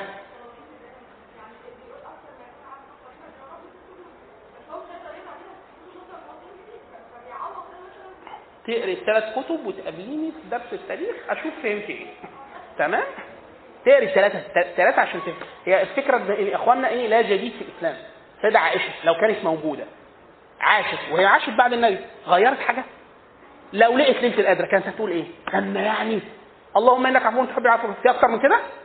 إيه بقى الجديد؟ إيه الجديد اللي في الإسلام؟ إيه الشابتر الجديد؟ يعني فين المزيد؟ مفيش. هو الإسلام النبي اليوم اكملت عليكم نعمتي وايه اكملت لكم يعني أتممت عليكم نعمتي ورضيت لكم الإسلام. الدين تام كامل والنعم قد كملت. مفيش زيادة. فإيه؟ ريحي نفسك كده يعني عشان. طيب.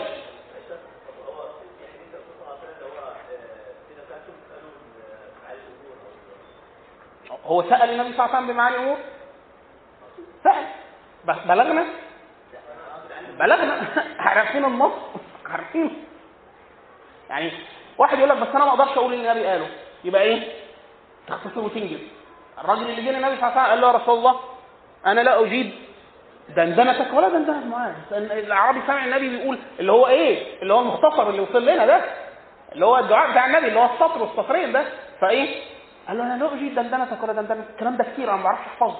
فالنبي قال له طب أنت عايز إيه؟ أنت بتدعي بإيه؟ قال له أسأل الله عز وجل. الجنة واستعيذ منه أستعيذ به من النار. قال له حولها ندندن. يعني برضه تقول إيه يا مولانا؟ اللهم ادخلني الجنة. واخرجني بس.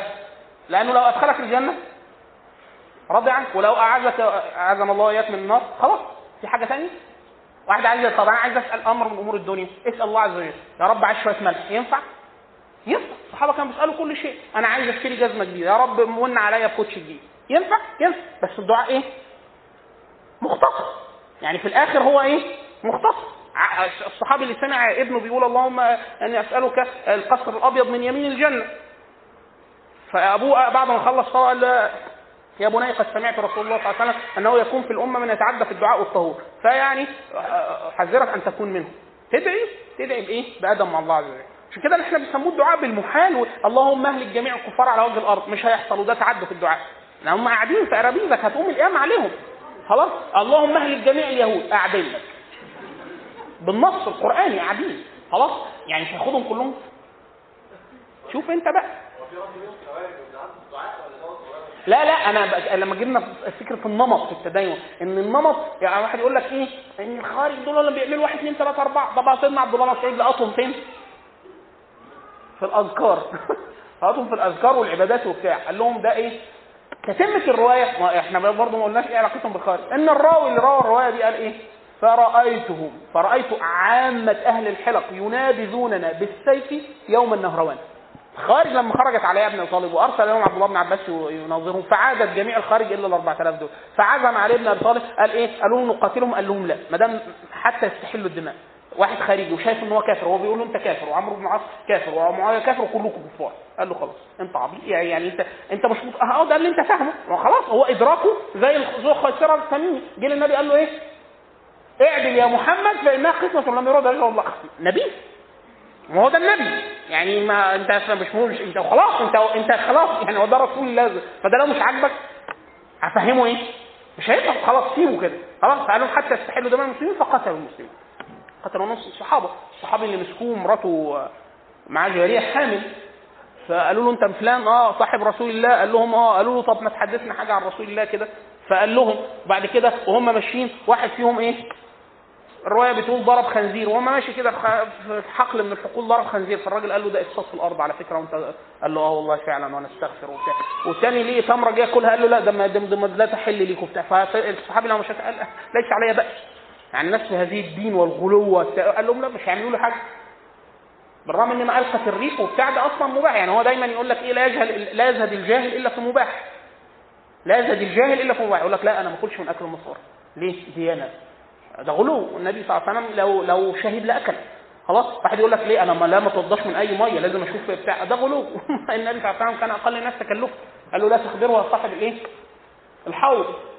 ما فيش صلي على طول. سيدنا عمرو بن العاص لما جه يقوم يصلي في في في أوضة اليهودية في الشام فقال لها المكان هنا طاهر. فسيدنا عمرو عمر الخطاب قال له الست اليهودية قالت له إيه؟ قال له طهر قلبك ثم صلي حيث شئت. فسيدنا عمر الخطاب قال له خذها من غير فقيه. آه هو ده. المسلم في الأصل تصلي تصلي. الأصل الطهاره خلاص ما تقعدش يعني تعمل كده. خلاص؟ فالشاهد الشاهد إن النمط النمط الخارجي في التفكير نمط قد يأتي في إيه؟ في واحد واثنين وثلاثة وأربعة وبتاع عبادات ممكن أذكار ممكن آه هيئة تزمت في الديانة ممكن خروج على الناس بالسيف حاكما أو محكوما فالناس يقول لك خوارج يبقى خرجوا على الحاكم طب افرض الحاكم خرج على الأمة بالسيف ما يبقاش خارجي. خلاص؟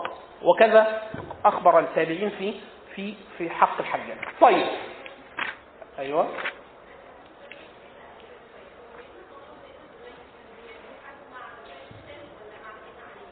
أيوه هم في اول الامر وقفوا مع جيش الشام ولم يقاتلوا ليه؟ اول ما سيدنا علي بن ابي طالب شاف سيدنا الزبير سيدنا سيدنا طلحه راح راح لهم وقال لسيدنا الزبير قال له تذكر يوم كذا وكذا فاكر فيهم كده؟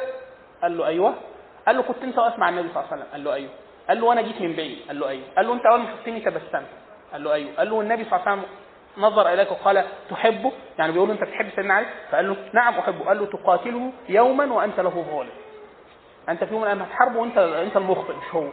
فسيدنا الزبير قال له أيوه. قال له فما حملك على قتالي. قال تذكرت الساعة. دلوقتي بس لما أنت كلمتني أنا افتكرت فمضى ولم يقاتل وقتل رضي الله عنه. خلاص؟ سيدنا الزبير لم يقاتل. وكذا سيدنا طلحه بن عبيد الله لم يقاتل. قد برأهم الله عز وجل من إن يقاتلوا كان سيدنا علي أنا كنت دايما أقول إن هو تفارق شديد جدا بين الصحابة بين الخوارج وبين الصحابة. يعني يقول لك ما الاثنين حاربوا سيدنا علي؟ سيدنا الزبير سيدنا طلحه قال له النبي ارسل ذريع على طول.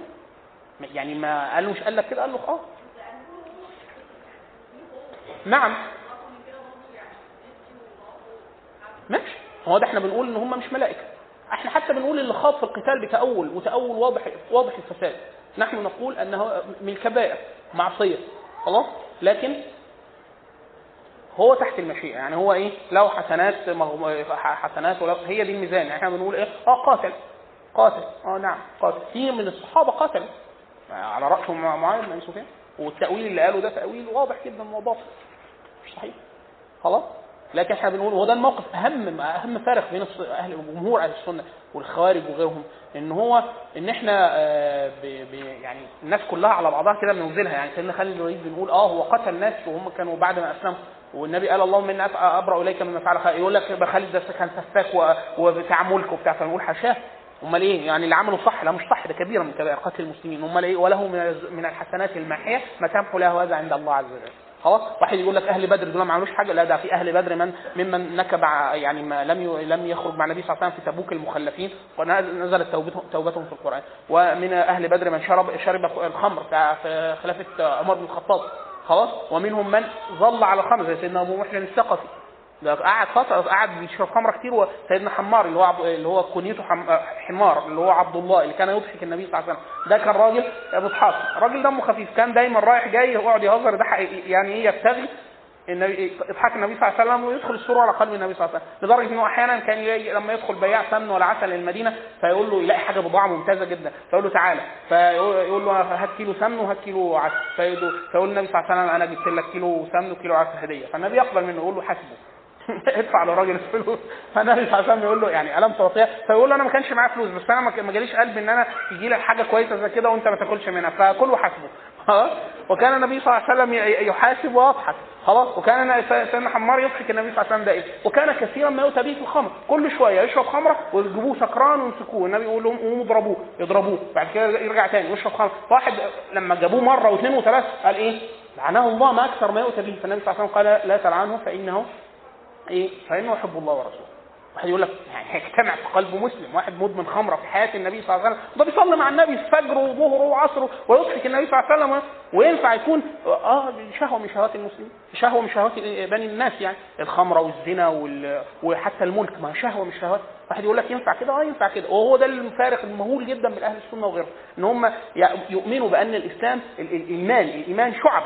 فيجتمع في الإنسان الواحد مؤمن وفسق. يعني ممكن يشرب خمرة ويحب الله ورسوله.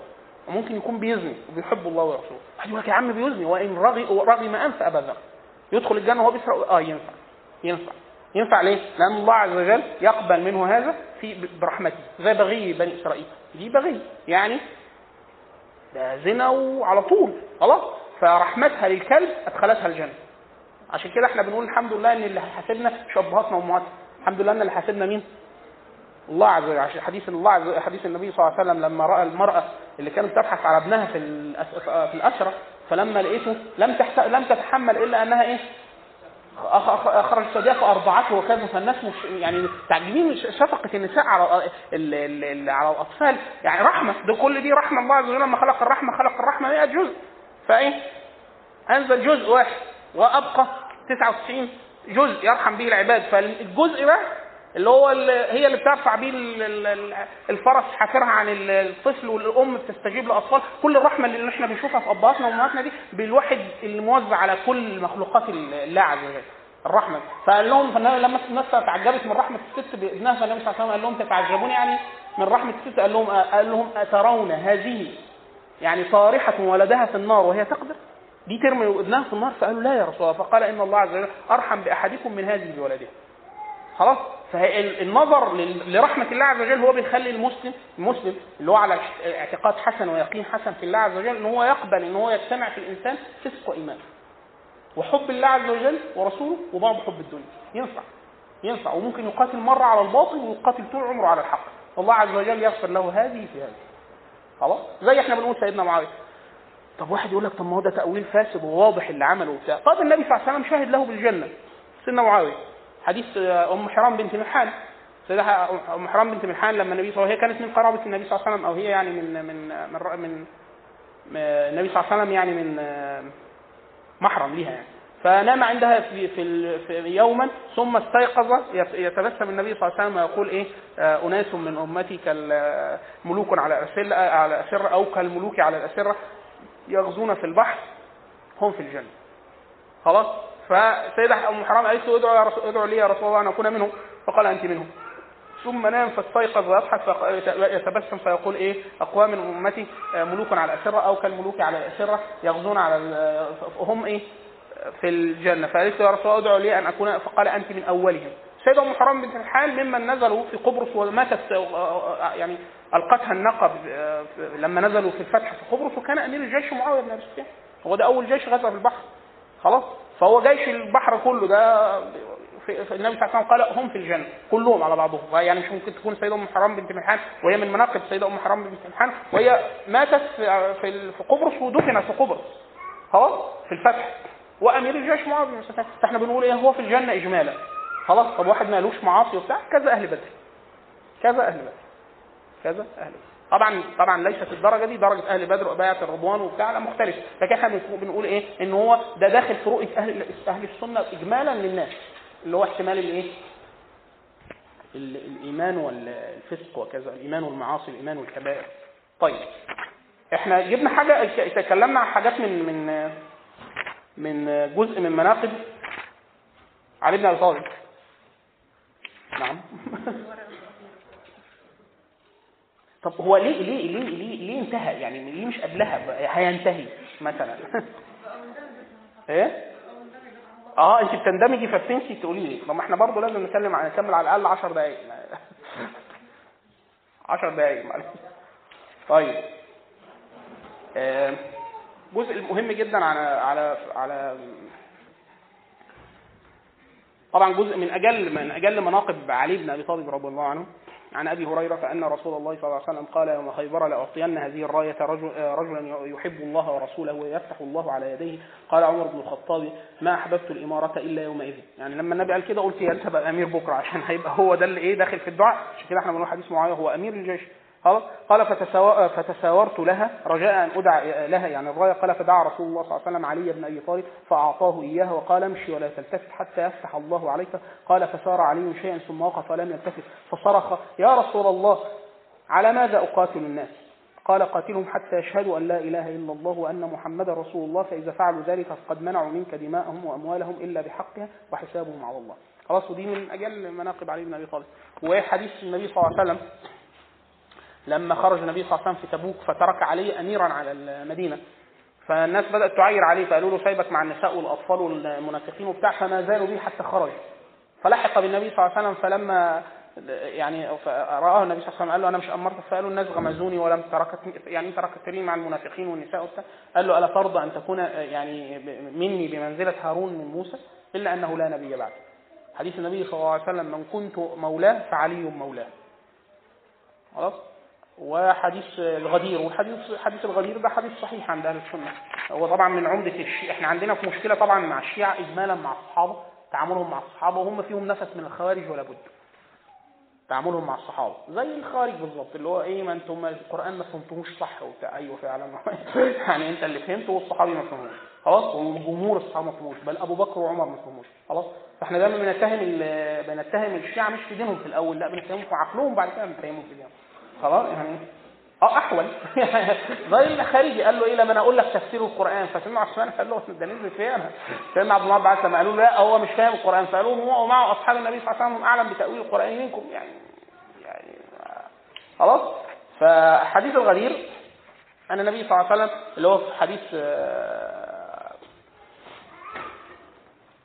النبي صلى الله عليه وسلم نزل على ماء يسمى غدير آه، غدير خم فقال النبي صلى الله عليه وسلم يعني إيه؟ آه، تركت فيكم الحديث المشهور. بس هو المشهور الرواية المشهورة هي الضعيفة. المشهورة الصحيحة غير دي. يعني المشهور بين الناس وبين أهل السنة في العموم اللي هو تركت فيكم آه، استق... آه تركت فيكم الثقلين آه، كتاب الله وسنتي. لك- الرواية ضعيفة. يعني ده يعني يعني تقبل التحسين السند يعني. لكن الصحيح اللي هو تركت فيكم الثقلين كتاب الله وعترتي آل بيتي. أوصيكم بعترتي آل بيتي. آه. فالحديث صحيح. وأهل السنة يعني لا ينازعون في فضل آل البيت خلاص؟ كما لا ينازعون في فضل الصحابة. ف... ففكرة أن النبي صلى الله عليه وسلم يعني آه، إنما أسألكم الإيه؟ آه، المودة في القربى خلاص حديث علي بن أبي طالب وده برضه من مناقب علي في العموم في آل البيت ومناقب علي كصحابي أن النبي صلى الله عليه وسلم لما نزل آية اللي إيه قل تعالوا ندعو أبناءنا وأبناءكم ونساءنا ونساءكم مع أهل الكتاب. فالنبي صلى الله عليه وسلم أتى بحسن وحسين وفاطمة وعلي فأدخلهم في ردائه حدث الرداء. وبرضه مشهور عند الشيعة ونحن يعني يعني حي هلا يعني هم آل بيت النبي صلى الله عليه وسلم. خلاص؟ فقال اللهم هؤلاء أهلي. فأدخل عليه وحسن وحسين وفاطمه عليه السلام فالشاهد إن هو ده يعني شيء إيه لا ينازع في آه، أهل السنة. آه، حاجة مهمة جدا إن أحيانا غلو الشيعة بيؤدي لإن السنة نفسهم بيغلو في العكس. يعني ذكر آل البيت من من من من من من, آه، من, من, من يعني ذكر آل البيت من من القربات من اللي يدخل الإنسان الجنة يعني. خلاص؟ ذكر آل بيت النبي صلى الله عليه وسلم. بل حبهم بل تقديمهم بل ذكر مناقبهم بل الحزن على مآسيهم مثلا زي قتل الحسين وكذا. ولولا أن الشيعة سواء الخلل العقلي اللي عندهم أو خلل الديانة اللي عندهم أفسدوا على الناس ده. فبقت المساحة يعني مثلا إيه كربلاء من الضخم واللي بيعملوه بتاع أما الحسين فقد قتل مظلوما رحمه الله. خلاص؟ فاثنين التأدب معهم في الكلام. يعني معظم أهل السنة في كتب السنة المطولة والشروح وبتاع إذا ذكر علي بن آه، آه، الحسن وحسين وع- أو علي وفاطمة وكذا يقال عليه السلام. لأنه الحقا بآل بيت النبي صلى الله عليه وسلم والكلمة ليس فيها بأس لا لغة ولا شرعا بل أئمة أهل السنة الإجماع لو حد فتح شروح البخاري وغيرها إذا ذكرت فاطمة يقول فاطمة عليها السلام والحسن والحسين عليهما السلام وأي حد من أهل البيت آل عقيل وجعفر والعباس وكذا لو قيل عليه السلام ليس في ذلك غضاضة فهم أهل بيت النبي صلى الله عليه وسلم. فدي يعني إيه؟ مش حاجة إيه؟ مش حاجة حكر على الشيعة. خلاص؟ بل أحيانا الشيعة بيقلبوا الآية يعني أحيانا بيقولوا كلام. شعار عليه حق أهل البيت؟ وهو ما يقول أهل السنة أجل وافضل من ناحية اللغة ومن ناحية الديانة. لما يجي ذكر سيدنا علي مثلا فيقول لك إيه؟ كرم الله وجهه. ليه يا سيدي كرم الله وجهه؟ يقول لك عشان لم يسجد لإيه؟ صنم في الجاهلية وبتاع كثير جدا من الصحابة لم يسجدوا لأصنام. منهم أبو بكر الصديق رضي الله عنه. وسيدنا علي يعني اسلم صبي فيعني يعني الموضوع مش يعني من ناحية دي الفضيله فضائل عليه أجل من دي. اثنين ده واحد. اثنين إني لما إحنا بنقول على الصحابي رضي الله عنه فرضوان الله عز وجل أفضل من الكلمة اللي هي كرم الله وجهه وكذا خلاص؟ وده ليس حكر على علي بن ابي طالب كثير جدا من الصحابة كانوا من الأحناف. يعني فعلا لم يسجد للصنم قط. وفي ناس لم تدرك النبي هم من الأحناف لما سئل النبي صلى الله عليه وسلم عن إما زيد بن عمرو عمرو بن نفيل. لما سئل عن عمرو بن نفيل قال يعني يبعث أمة. وكذا في حديث ورقة بن نوفل قال إيه؟ يبعث أمة وحده بيني وبين عيسى. فيعني فاحيانا إيه؟ الباب. غلو الشيعة في ال البيت بيجعل أهل السنة يعني إيه؟ لا يقوموا باللائق والمستحق في حق آل البيت من المحبة والذكر وذكر المناقب وكذا. خلاص؟ اثنين في فكرة الحرج الكلامي سواء في الترضي أو في عليه السلام أو كذا وده يعني مبثوث موجود في كتب أهل السنة. بل معظم كتب طبقات الأشراف والكتب الكبيرة الموجودة في أنساب الأشراف والاهتمام بها كتب سنية وليست كتب شيعيه زي كتاب طبقات الأشراف أنساب الأشراف بتاع البولاذاري ده كل كل الكتب دي عاملينها أهل الحديث. وأهل السنة مش مش الشيعة. لأن الشيعة مشكلتهم إنهم تقريبا يعني نص الديانة واقع عندهم بسبب السنة. هم بيشككوا في أصحاب النبي صلى الله عليه وسلم كلهم فكل السنة تقريبا عندهم واقع. وهم بيجيبوا من عندهم سنة إضافية كاملة. خلاص؟ فده بيفسد عليهم تقريبا معظم الديانة. خلاص؟ ده ده حاجة حاجة مهمة جدا. طيب. بقتال علي بن أبي طالب للخوارج وظهورهم على الخوارج. فحتى بعد ما سيدنا علي قتل الخوارج طلب واحد من الجيش قال لهم تدوروا على احد في القتلى وصف إيده كذا. يعني إيده شكلها كذا هو وصفه كذا. قعدوا يدوروا قالوا له لا مش موجود. قال لا ما فيش. صدق رسول الله صلى الله عليه وسلم. دوروا عليه هتلاقوه الراجل. طب إيه الحكاية؟ قال لهم لا مش هقول لكم بس دوروا. فلغاية قال لهم في واحد إيده وصفها كذا عضلة شكلها كذا وصف تفصيلي. فأول ما لقيها فكبر سيدنا علي فقال إيه؟ لولا أن أخ... لولا أن تتكلوا لأخبرتكم بالفضل الذي ذكره النبي صلى الله عليه وسلم لمن يقاتل هؤلاء. فالنبي صلى الله عليه وسلم سمى للصحابه أن هؤلاء الناس يخرجون على في وقت فرقة ما بين المسلمين وأنهم تقاتل هذه الطائفة اللي هم الخوارج أقرب الطائفتين إلى الحق وقد قتلهم علي بن أبي طالب رضي الله عنه. خلاص؟ وأنهم قتلهم أشر قتل تحت أديم السماء وأن من قتلهم طوبى له لمن قتلهم وقتلوا. طبعا حديث سمعته سائد بعد من فترة لكن الحديث حديث طبعا حديث صحيح. طوبى لمن قتلهم وقتلوه ده فعلا في الخوارج بس إحنا دايما بنقول إن هم انهي خوارج. ده قد يكون الحاكم هو الخارج على الأمة مش الناس اللي خرجت على الحاكم. الخروج على الحاكم هو الخروج على الحاكم الحق بغير حق. هو ده اللي اتقال في الكلام ده. لكن طوبى لمن قتلهم وقتلوه ده خارج إحنا قلنا الخارج ده أنماط مش بس فكرة الخروج على الحاكم إحنا قلنا ده العكس. قد يكون هو اللي خارج على الأمة مش غيره. خلاص؟ ده قتال علي بن أبي طالب ليه؟ للخارج وايقاع الهدنة ما بين بين جيش الشام على عكس برضه الروايات المشتهرة على ألسنة الناس في بعض الكتب وكذا إن التحكيم حصل فيه خديعة إن سيدنا عمرو بن العاص سيدنا موسى الأشعري قال له خلاص إحنا نتفق إن إحنا نخلع الرجلين فخلع الرجلين وبعد كده قال له لا أنت خلعت علي لا أنا أخلع. كل الكلام ده كاذب مش صحيح الصحيح إن الرواية صار فيها تحكيم وهدنة وإمهال ووقف قتال وكذا ولكن جزء من الصحيح برضو إن بعد الهدنة يعني إحنا تقريبا بنتكلم على سنة يعني بعد مرور سنتين من خلافه علي بايع الناس معاوية خليفة في الشام. ده لم يكن في أول القتال يعني في أول القتال لم يدعو معاوية لنفسه بالخلافه بعد استتباب الأمر وهدنة وكذا دعا معاوية. عشان كده الموضوع إحنا بنقول إن هو كان لأ يعني المفروض لا يستمر بهذه الطريقة. فدعا لنفسه بالخلافة وبايعه في الشام. خلاص؟ و نعم. وبايعه أهل الشام سنة 38 الحديث أو الأثر في تاريخ خليفة بن خياط كتب التاريخ المشهوره يعني خلاص؟ الأمر استمر بهذه الطريقة. يعني سيدنا علي تقريبا ظل في هذا الأمر من أول خروجه من المدينة وبعد كده الصفين وبعد كده الجمل الصفين وبعد كده قتاله مع الخوارج ثم الهدنة وكذا. كل ده خمس سنوات تقريبا. خلاص؟ ثم استقر الأمر لبعض الخارج. طبعا أفكارهم نيرة طول عمرهم. قالوا إيه؟ إحنا الناس مختلفين عشان رؤوس القوم. لو إحنا قتلنا رؤوس القوم الدنيا إيه؟ هتهدى. فاحنا نقتل سيدنا عمرو بن العاص ونقتل معاوية بن سفيان ونقتل علي أهو كلهم كفار مع بعض. وايه؟ الأمور إيه؟ تنضبط. خلاص لو قتلناهم. فواحد ومن ده كان حافظ للقرآن وعالم وعابد وبتاع عبد الرحمن بن ملجم ده لما نزل مصر سيدنا عمر بعت لولي مصر قال له يعني إيه؟ وسع له في داره والحقه بأهل القرآن وبتاع. ده عابد ومصلي وزاهد وبتاع. كان حاجة عظيمة جدا. عبد الرحمن بن ملجم ده اللي هو إيه؟ أشقى الآخرين. حديث النبي صلى الله عليه وسلم أشقى الأولين قاتل ناقه قدار ناقه ناقه صالح عليه السلام وأشقى الآخرين قاتل علي بن أبي طالب. خلاص؟ ف أداه هذه العبادة. عشان كده إحنا بنقول إن هو الفكر الخليجي أحيانا يعني هو متعبد آه متعبد بيقرأ القرآن أبيض بيفهم حاجة ما بيفهمش حاجة. خلاص؟ عشان كده فكرة الفهم رزقنا الله عز وجل وإياكم الفهم في دين إن أنت تفهم عن الله عز وجل الكتاب والسنة بدل ما أنت بتقرأ ومش فاهم أي حاجة. خلاص تفهم فعلا مراد الله عز وجل. فاتفقوا على قتل الثلاثه فنجح عبد الرحمن الموجي في قتل علي بن أبي طالب لعنه الله. و يعني جرح معاوية بن سفيان ولم يقتل. وسيدنا عمرو بن العاص اليوم ده ما خرجش أصلا كان مريض أو حاجة زي كده فلم يخرج للصلاة فلم يقتل. ومن بعدها طبعا وضعت الملوك الحرس في الصلاة. الأول كانت الناس تصلي امنه بعد كده لما قتل عمرو بن العاص سيدنا عمر بن الخطاب وقتل علي بن أبي طالب في الصلاة وكل ده لما قال لك لا بس صلينا على النبي. وضعت حواجز ووضعت لغاية دلوقتي طبعا خلاص الموضوع يعني حديث حديث النبي صلى الله عليه وسلم يعني حج النبي الصحابي بيقول على حج النبي صلى حج النبي صلى الله عليه وسلم على ناقته مع الناس. يعني الناس ماشية معاه بتاع فلا دفعا ولا إليك إليك. يعني لا حد بيفسح له ولا يقول له حاسب ووسع للنبي. يا ابني مفيش كده. ده فين؟ ده النبي صلى الله عليه وسلم. عشان كده الشيخ الألباني الله يرحمه لما قال الحديث ده مرة كان بيكلم واحد سعودي. فبيقول له بيقول له حج النبي صلى الله عليه وسلم. يعني إيه؟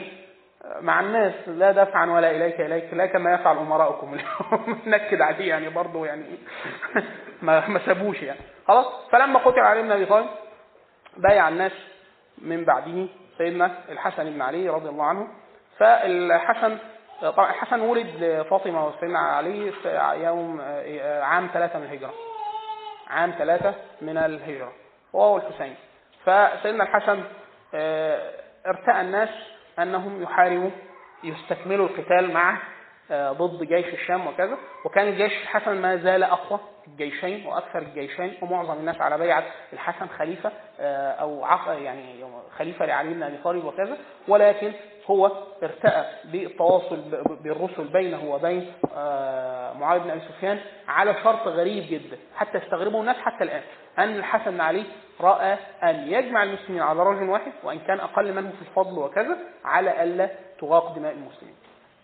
سيدنا الحسن راسل معاويه بن أبي سفيان مع كثير من الصحابة وكانوا كبار أكبر. طبعا سيدنا الحسن سيدنا الحسن توفي على اصح الأقوال وهو عنده 48 سنة. صح الأقوال يعني. لأنه هو كان يعني مات سنة 51 من الهجرة وهو مولود سنة 3 يعني سنة يعني تقريبا 47 48 48 48 سنة. خلاص؟ فأنه وكان في موقف ممتاز جدا. موقف يعني تنازل الخلافة على أن يجتمع الناس على امام على امام واحد.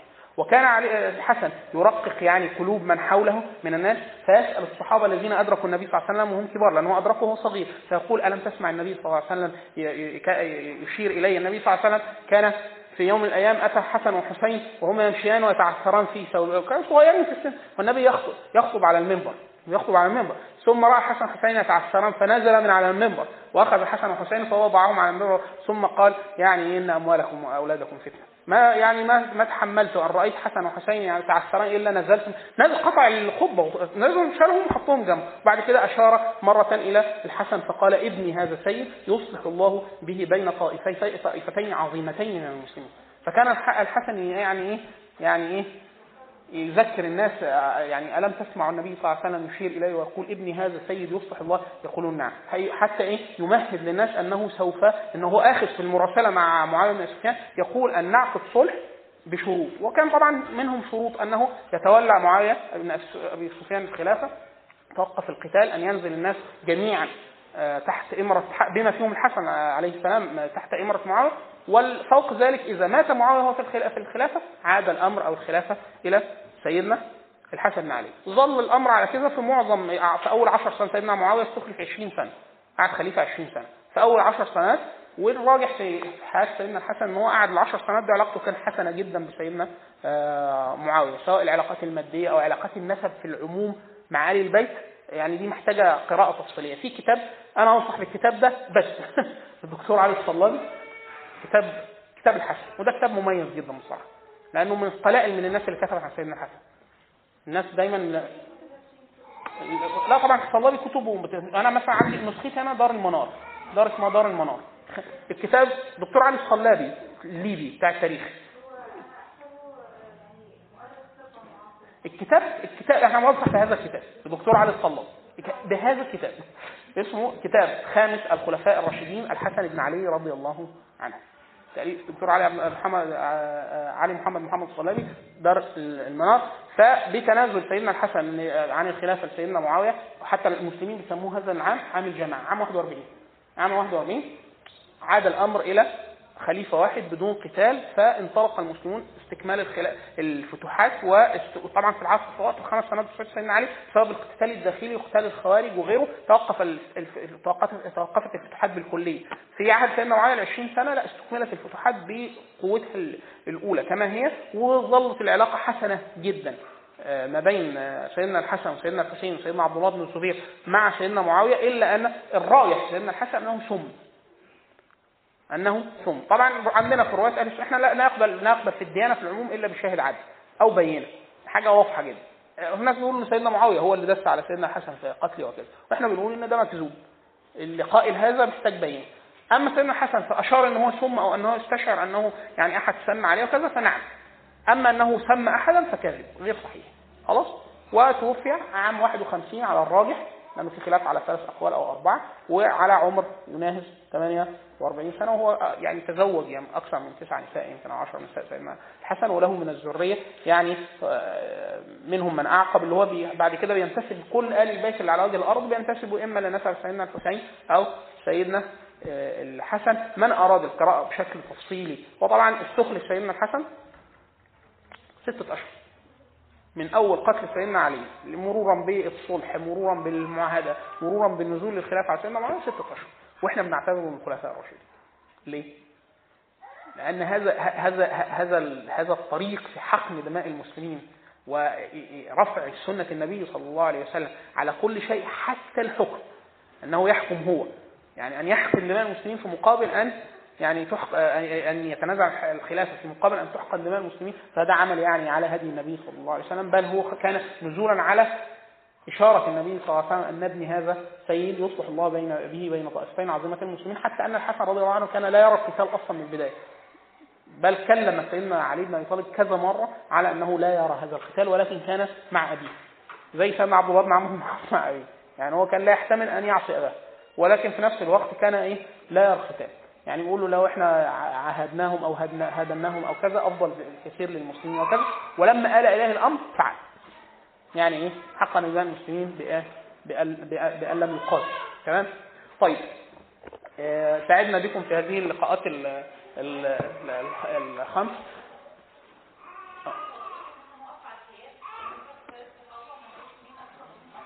آه، لو انت عايزه نصيحة في العموم نصيحة في العموم آه آه الأفضل إن انت إيه ترفعي لسانك عن عنهم جميعا. ليه؟ ليه؟ مرة أنا قلت الروايه يمكن في أثناء العرض. سيدنا عمر بن عبد العزيز آه على عاده الأمور كان أحيانا نقع في سيدنا علي في أول أمره. فواحد من أهل الحديث وكان درس سيدنا عمرو بن العاص فبعت له رسالة كده قال له إيه؟ قال له من الذي أعلمك أن الله عز وجل قد غضب على أصحاب محمد؟ بعد أن رضي عنهم. مين اللي قال لك كده بقى؟ فكف يعني إيه؟ فكرة إحنا بنتكلم في ناس من أهل الجنة. يعني أنا بقول لك إيه؟ واحد بيتكلم عن سيدنا معاوية مثلا. سيدنا معاوية ده أمره أبو بكر وعمر وعثمان. ثم استخلف عشرين سنة دوخ الروم وفتح البلاد ومصر الأمصار. وشهد له النبي صلى الله عليه وسلم إجمالا بالجنة في جيش قبرص وكذا. ثم وقع منه أشياء نحن إيه؟ نعلم بحديث النبي صلى الله عليه وسلم أنها لم لم لم توافق الحق بل كانت إيه؟ على غير الحق. خلاص؟ منهم قتال العلي وكان علي على الحق ومنهم عدم بيعته لسيدنا علي وكان علي على الحق. كل ده خلاص؟ إحنا بنقول إيه؟ بنقول انزلي معاويه منزلة الزبير وطلحة. يعني إيه؟ ان ده ده بدري وده حواري النبي صلى الله عليه وسلم وأحد كلها لطلحه وكذا وبتاع. فوقع فيما وقع فيه معاوية. واحد يقول لك لا بس ده لم يحارب. يعني في الأول وفي الآخر رأى أنه يقاتل. خلاص؟ فاحنا بنقول ليه؟ ليه تعقى مني؟ أنا راجل غلبان. يعني إيه غلبان؟ عمال أقول يا رب الآخر ما أنا هموت مش عارف أعمل إيه. أما هؤلاء فقد وضعوا رحالهم في الجنة. خلاص؟ واحد يقول لك يعني هم ما عملوش حاجة غلط إحنا بنقول فعلوا. شيء خطأ وكذا. مين اللي عايز يكون واحد ناقص سريره يا مستوثق من إيمانه من دينه من اللي هي عشان كده إحنا قلنا في اول خالص المقدمة المتعلقة بايه إحنا بنتعامل مع الصحابة على قلوب الصحابة. موقفهم من نقل القرآن والديانة وفتح الأبصار وإدخال الناس في دين الله وبتاع. الجانب اللي هم وقعوا فيه بالظبط زي ما واحد بيقول لك إيه طب ما تيجي نجيب سيرة الناس اللي هم إيه شربوا خمرة من الصحابة. طب ما تيجي نسيب سيدي ما الخمرة محرمة ده يقينا. طب والزنا محرم. في حد من الصحابة زنا آه سيدنا المغيرة حد في في بعض في خلافة بعض الصحابة. أو خلافة سيدنا عمر. وغيره. وغيره. طب واحد ده ينقص شيء من إيمانه؟ والله أما هذا فبينه وبين الله عز وجل. أما فضيلته فثابتة على لسان النبي صلى الله عليه وسلم. فنحن إيه نسكت عن هذه في هذا مش إن إحنا اللي عملوا صح دي مهمة جدا. وإلا الأشياء الأشياء لا لا يتبقى الحق حق ولا الباطل باطل. يعني ما فعله لا هو كان على باطل يقينا. بنص النبي صلى الله عليه وسلم. واحد يقول لك إيه لا كان متأول وكذا. لا عندنا نص واثنين وثلاثة أنه يعني إيه لم يدخل فيما دخل فيه الناس في البيعة أنه يعني بويع بالخلافة عام 38 أنه يعني في واحد يقول لك هو ينفع واحد يعمل كده؟ آه ممكن ينفع واحد يعمل كده. خلاص؟ يعني ده ممكن يكون حظ من الدنيا وكان عايز ملك بتاعه ممكن يكون ده ده ينقصه. آه والله في الديانة نحن لا نكذبه على النبي صلى الله عليه وسلم. يعني سيدنا معاوية من الصحابة المقبولين آه في رواية النبي يعني سيدنا الإمام أحمد المعاوية. ليه؟ حديث في البخاري حديث آه في الأذان عند الحي نقول الحول ولا قوه دي رواية معاوية بن سفيان. فلما سأل ابن سيدنا الإمام أحمد لما سأله قال له نقبل رواية معاوية بن سفيان؟ قال نعم على العين والرأس. فقال له طيب يعني لم يصل الأمر من الخلاف اللي حصل في الواقع في الملك وكذا أن نشكك في دين الرجل في أن يكذب على رسول الله صلى الله عليه وسلم. ده واحد. اثنين قال له طب نقبل رواية يزيد بن معاوية؟ قال لا ولا كرامة. وهو من فعل ما فعل بأصحاب النبي صلى الله عليه وسلم. سواء قتل الحسين أو قتل أصحاب النبي صلى الله عليه وسلم الأنصار يوم الحر أو كذا. فالشاهد إنه في فرق شديد جدا ما بين تخطئة الرجل وفي فرق بين الكف يعني إيه الكف إن هو الناس أحيانا في واحد بيبقى عايز يسب أصحاب النبي صلى الله عليه وسلم. بل عايز أصلا يسب النبي صلى الله عليه وسلم. تعمل إيه؟ يقول لك إيه؟ يزيد بن معاوية ده مش مش مش ابن معاوية؟ آه. طب قتل الحسين. آه. ومين اللي خلى اللي ولاه؟ معاوية. خلاص؟ فيقعد يقول لك طب ده لده لده إلى سب الصحابة إلى الاسلام عشان كده كانوا دايما السلف. سيدنا عبد الله بن المبارك وغيره كان يقولوا من رأيتموه ينظر إلى معاوية شذرا. يعني باصص له بصة حلوة. فاتهموه على الإسلام. ليه؟ لأنه هو عايز يدخل لسب الصحابة. تخش لها إزاي؟ يقول لك مش معاويه عمل كده. أيوه نعم عمل أيوه صح عمل كده. وده مش صحابي. آه. وكان معاه سيدنا عمرو بن العاص عايز إيه؟ وإلا هتذكر بقى. يقول لك مش صحاب الفلان ده شرب خمره نعم. حده النبي صلى الله عليه وسلم. أيوه. كان يحب الله ورسوله. آه. حديث النبي صلى الله عليه وسلم. أسلم الناس وآمن عمرو بن العاص. خلاص؟ طب له أفعال يعني فيها حب الملك وكذا وبتاع؟ آه. يجتمعوا الاثنين في قلب إنسان مسلم وفيهم حب الله ورسوله. آه. وده ينسحب على كل الصحابة. ما على حسب مين اللي كاتب المنهج. بص الست كل البينة بيننا وبين الناس على مذاهب أئمة المسلمين. يعني يعني بيننا وبين الناس إيه؟ أئمة الفقه أبو حنيفة ومالك والشافعي. واحمد موقفهم من أصحاب النبي صلى الله عليه وسلم وموقفهم من معاويه وموقف أهل الحديث ورواة الأثر بخاري ومسلم والترمذي وأحمد وغيره من فإن دخلوا هؤلاء في شيء دخلنا معهم. خلاص؟ نرجع للأمر الأول اللي هو إيه؟ إيه موقف الصحابة موقف الخوارج وموقف بقية الناس من الصحابة. الخوارج شافوا إيه؟ ونحن. سيدنا علي لما قتل معاوية كفره؟ لا. لعنه أو سبه؟ لا. خلاص؟ طيب سيدنا الحسن اللي تنازل بخلافة سيدنا معاوية ده كان أدرى بمعاوية منا؟ كان أحب لعلي بن أبي طالب منا؟ فقد دخل فيما دخل فيه. خلاص خلاص؟ يعني دي مهمة جدا دي مهمة جدا. إن إحنا إيه إن الموضوع إحنا إيه عشان كده إحنا بنحط ده حمى. يعني إيه؟ اللي بيدرس دراسة موسعه السيرة والتاريخ وكده بنذكر الروايات دي لأن ده حق في دين الله إحنا مش إحنا مش مش هنغير التاريخ. خلاص؟ لكن مع ذكر الأصل العام اللي هو ممكن يقع من المسلم ده وده آه وده اعتقاد أهل السنة في معظم الناس بل أحد الناس. واحد يقول لك أصل ده بيعمل كذا هو ممكن يعتذر بيكون حب الله ورسوله ينفع؟ ينفع. حديث معاوية المشهور لما واحد جاله في خلافته فقال له أنت بتعمل واحد اثنين ثلاثة أربعة؟ قال له أنا خلاص. يا سيدي أنا فعلا بعمل أنت أخذ عليه بعض المؤاخذات إن أنت بتعمل كذا وده مش هو ده الصواب. قال له ماشي. قال له أنت أنت مالكش ذنوب. تخشى من عقاب الله عز وجل. قال له آه. قال له ما تملكش حاجات تخشى إن أنت ما تدخلش الجنة بسببها. قال له آه. قال له طب أنت بعد ده كله مش ترجو مغفرة الله عز وجل ورحمته؟ قال له أيوه. قال له طيب فليه أنت تكون أرجى لرحمة الله عز وجل مني؟ يعني أنا فتحت البلاد ومصرت الأنصار والناس دخلت الإسلام وعلمت ناس القرآن وأمرت بالقضاء الشرعي وجهاد في سبيل الله وكذا. فأنا مش هقابل ربنا بكفتين ولا بكف واحدة؟ فأنا هقابلهم. ليه أنت بقى عملت حسنات وليك معاصي شايف إن أنت أرجى للرحمة مني أنا؟ خلاص؟ وهذا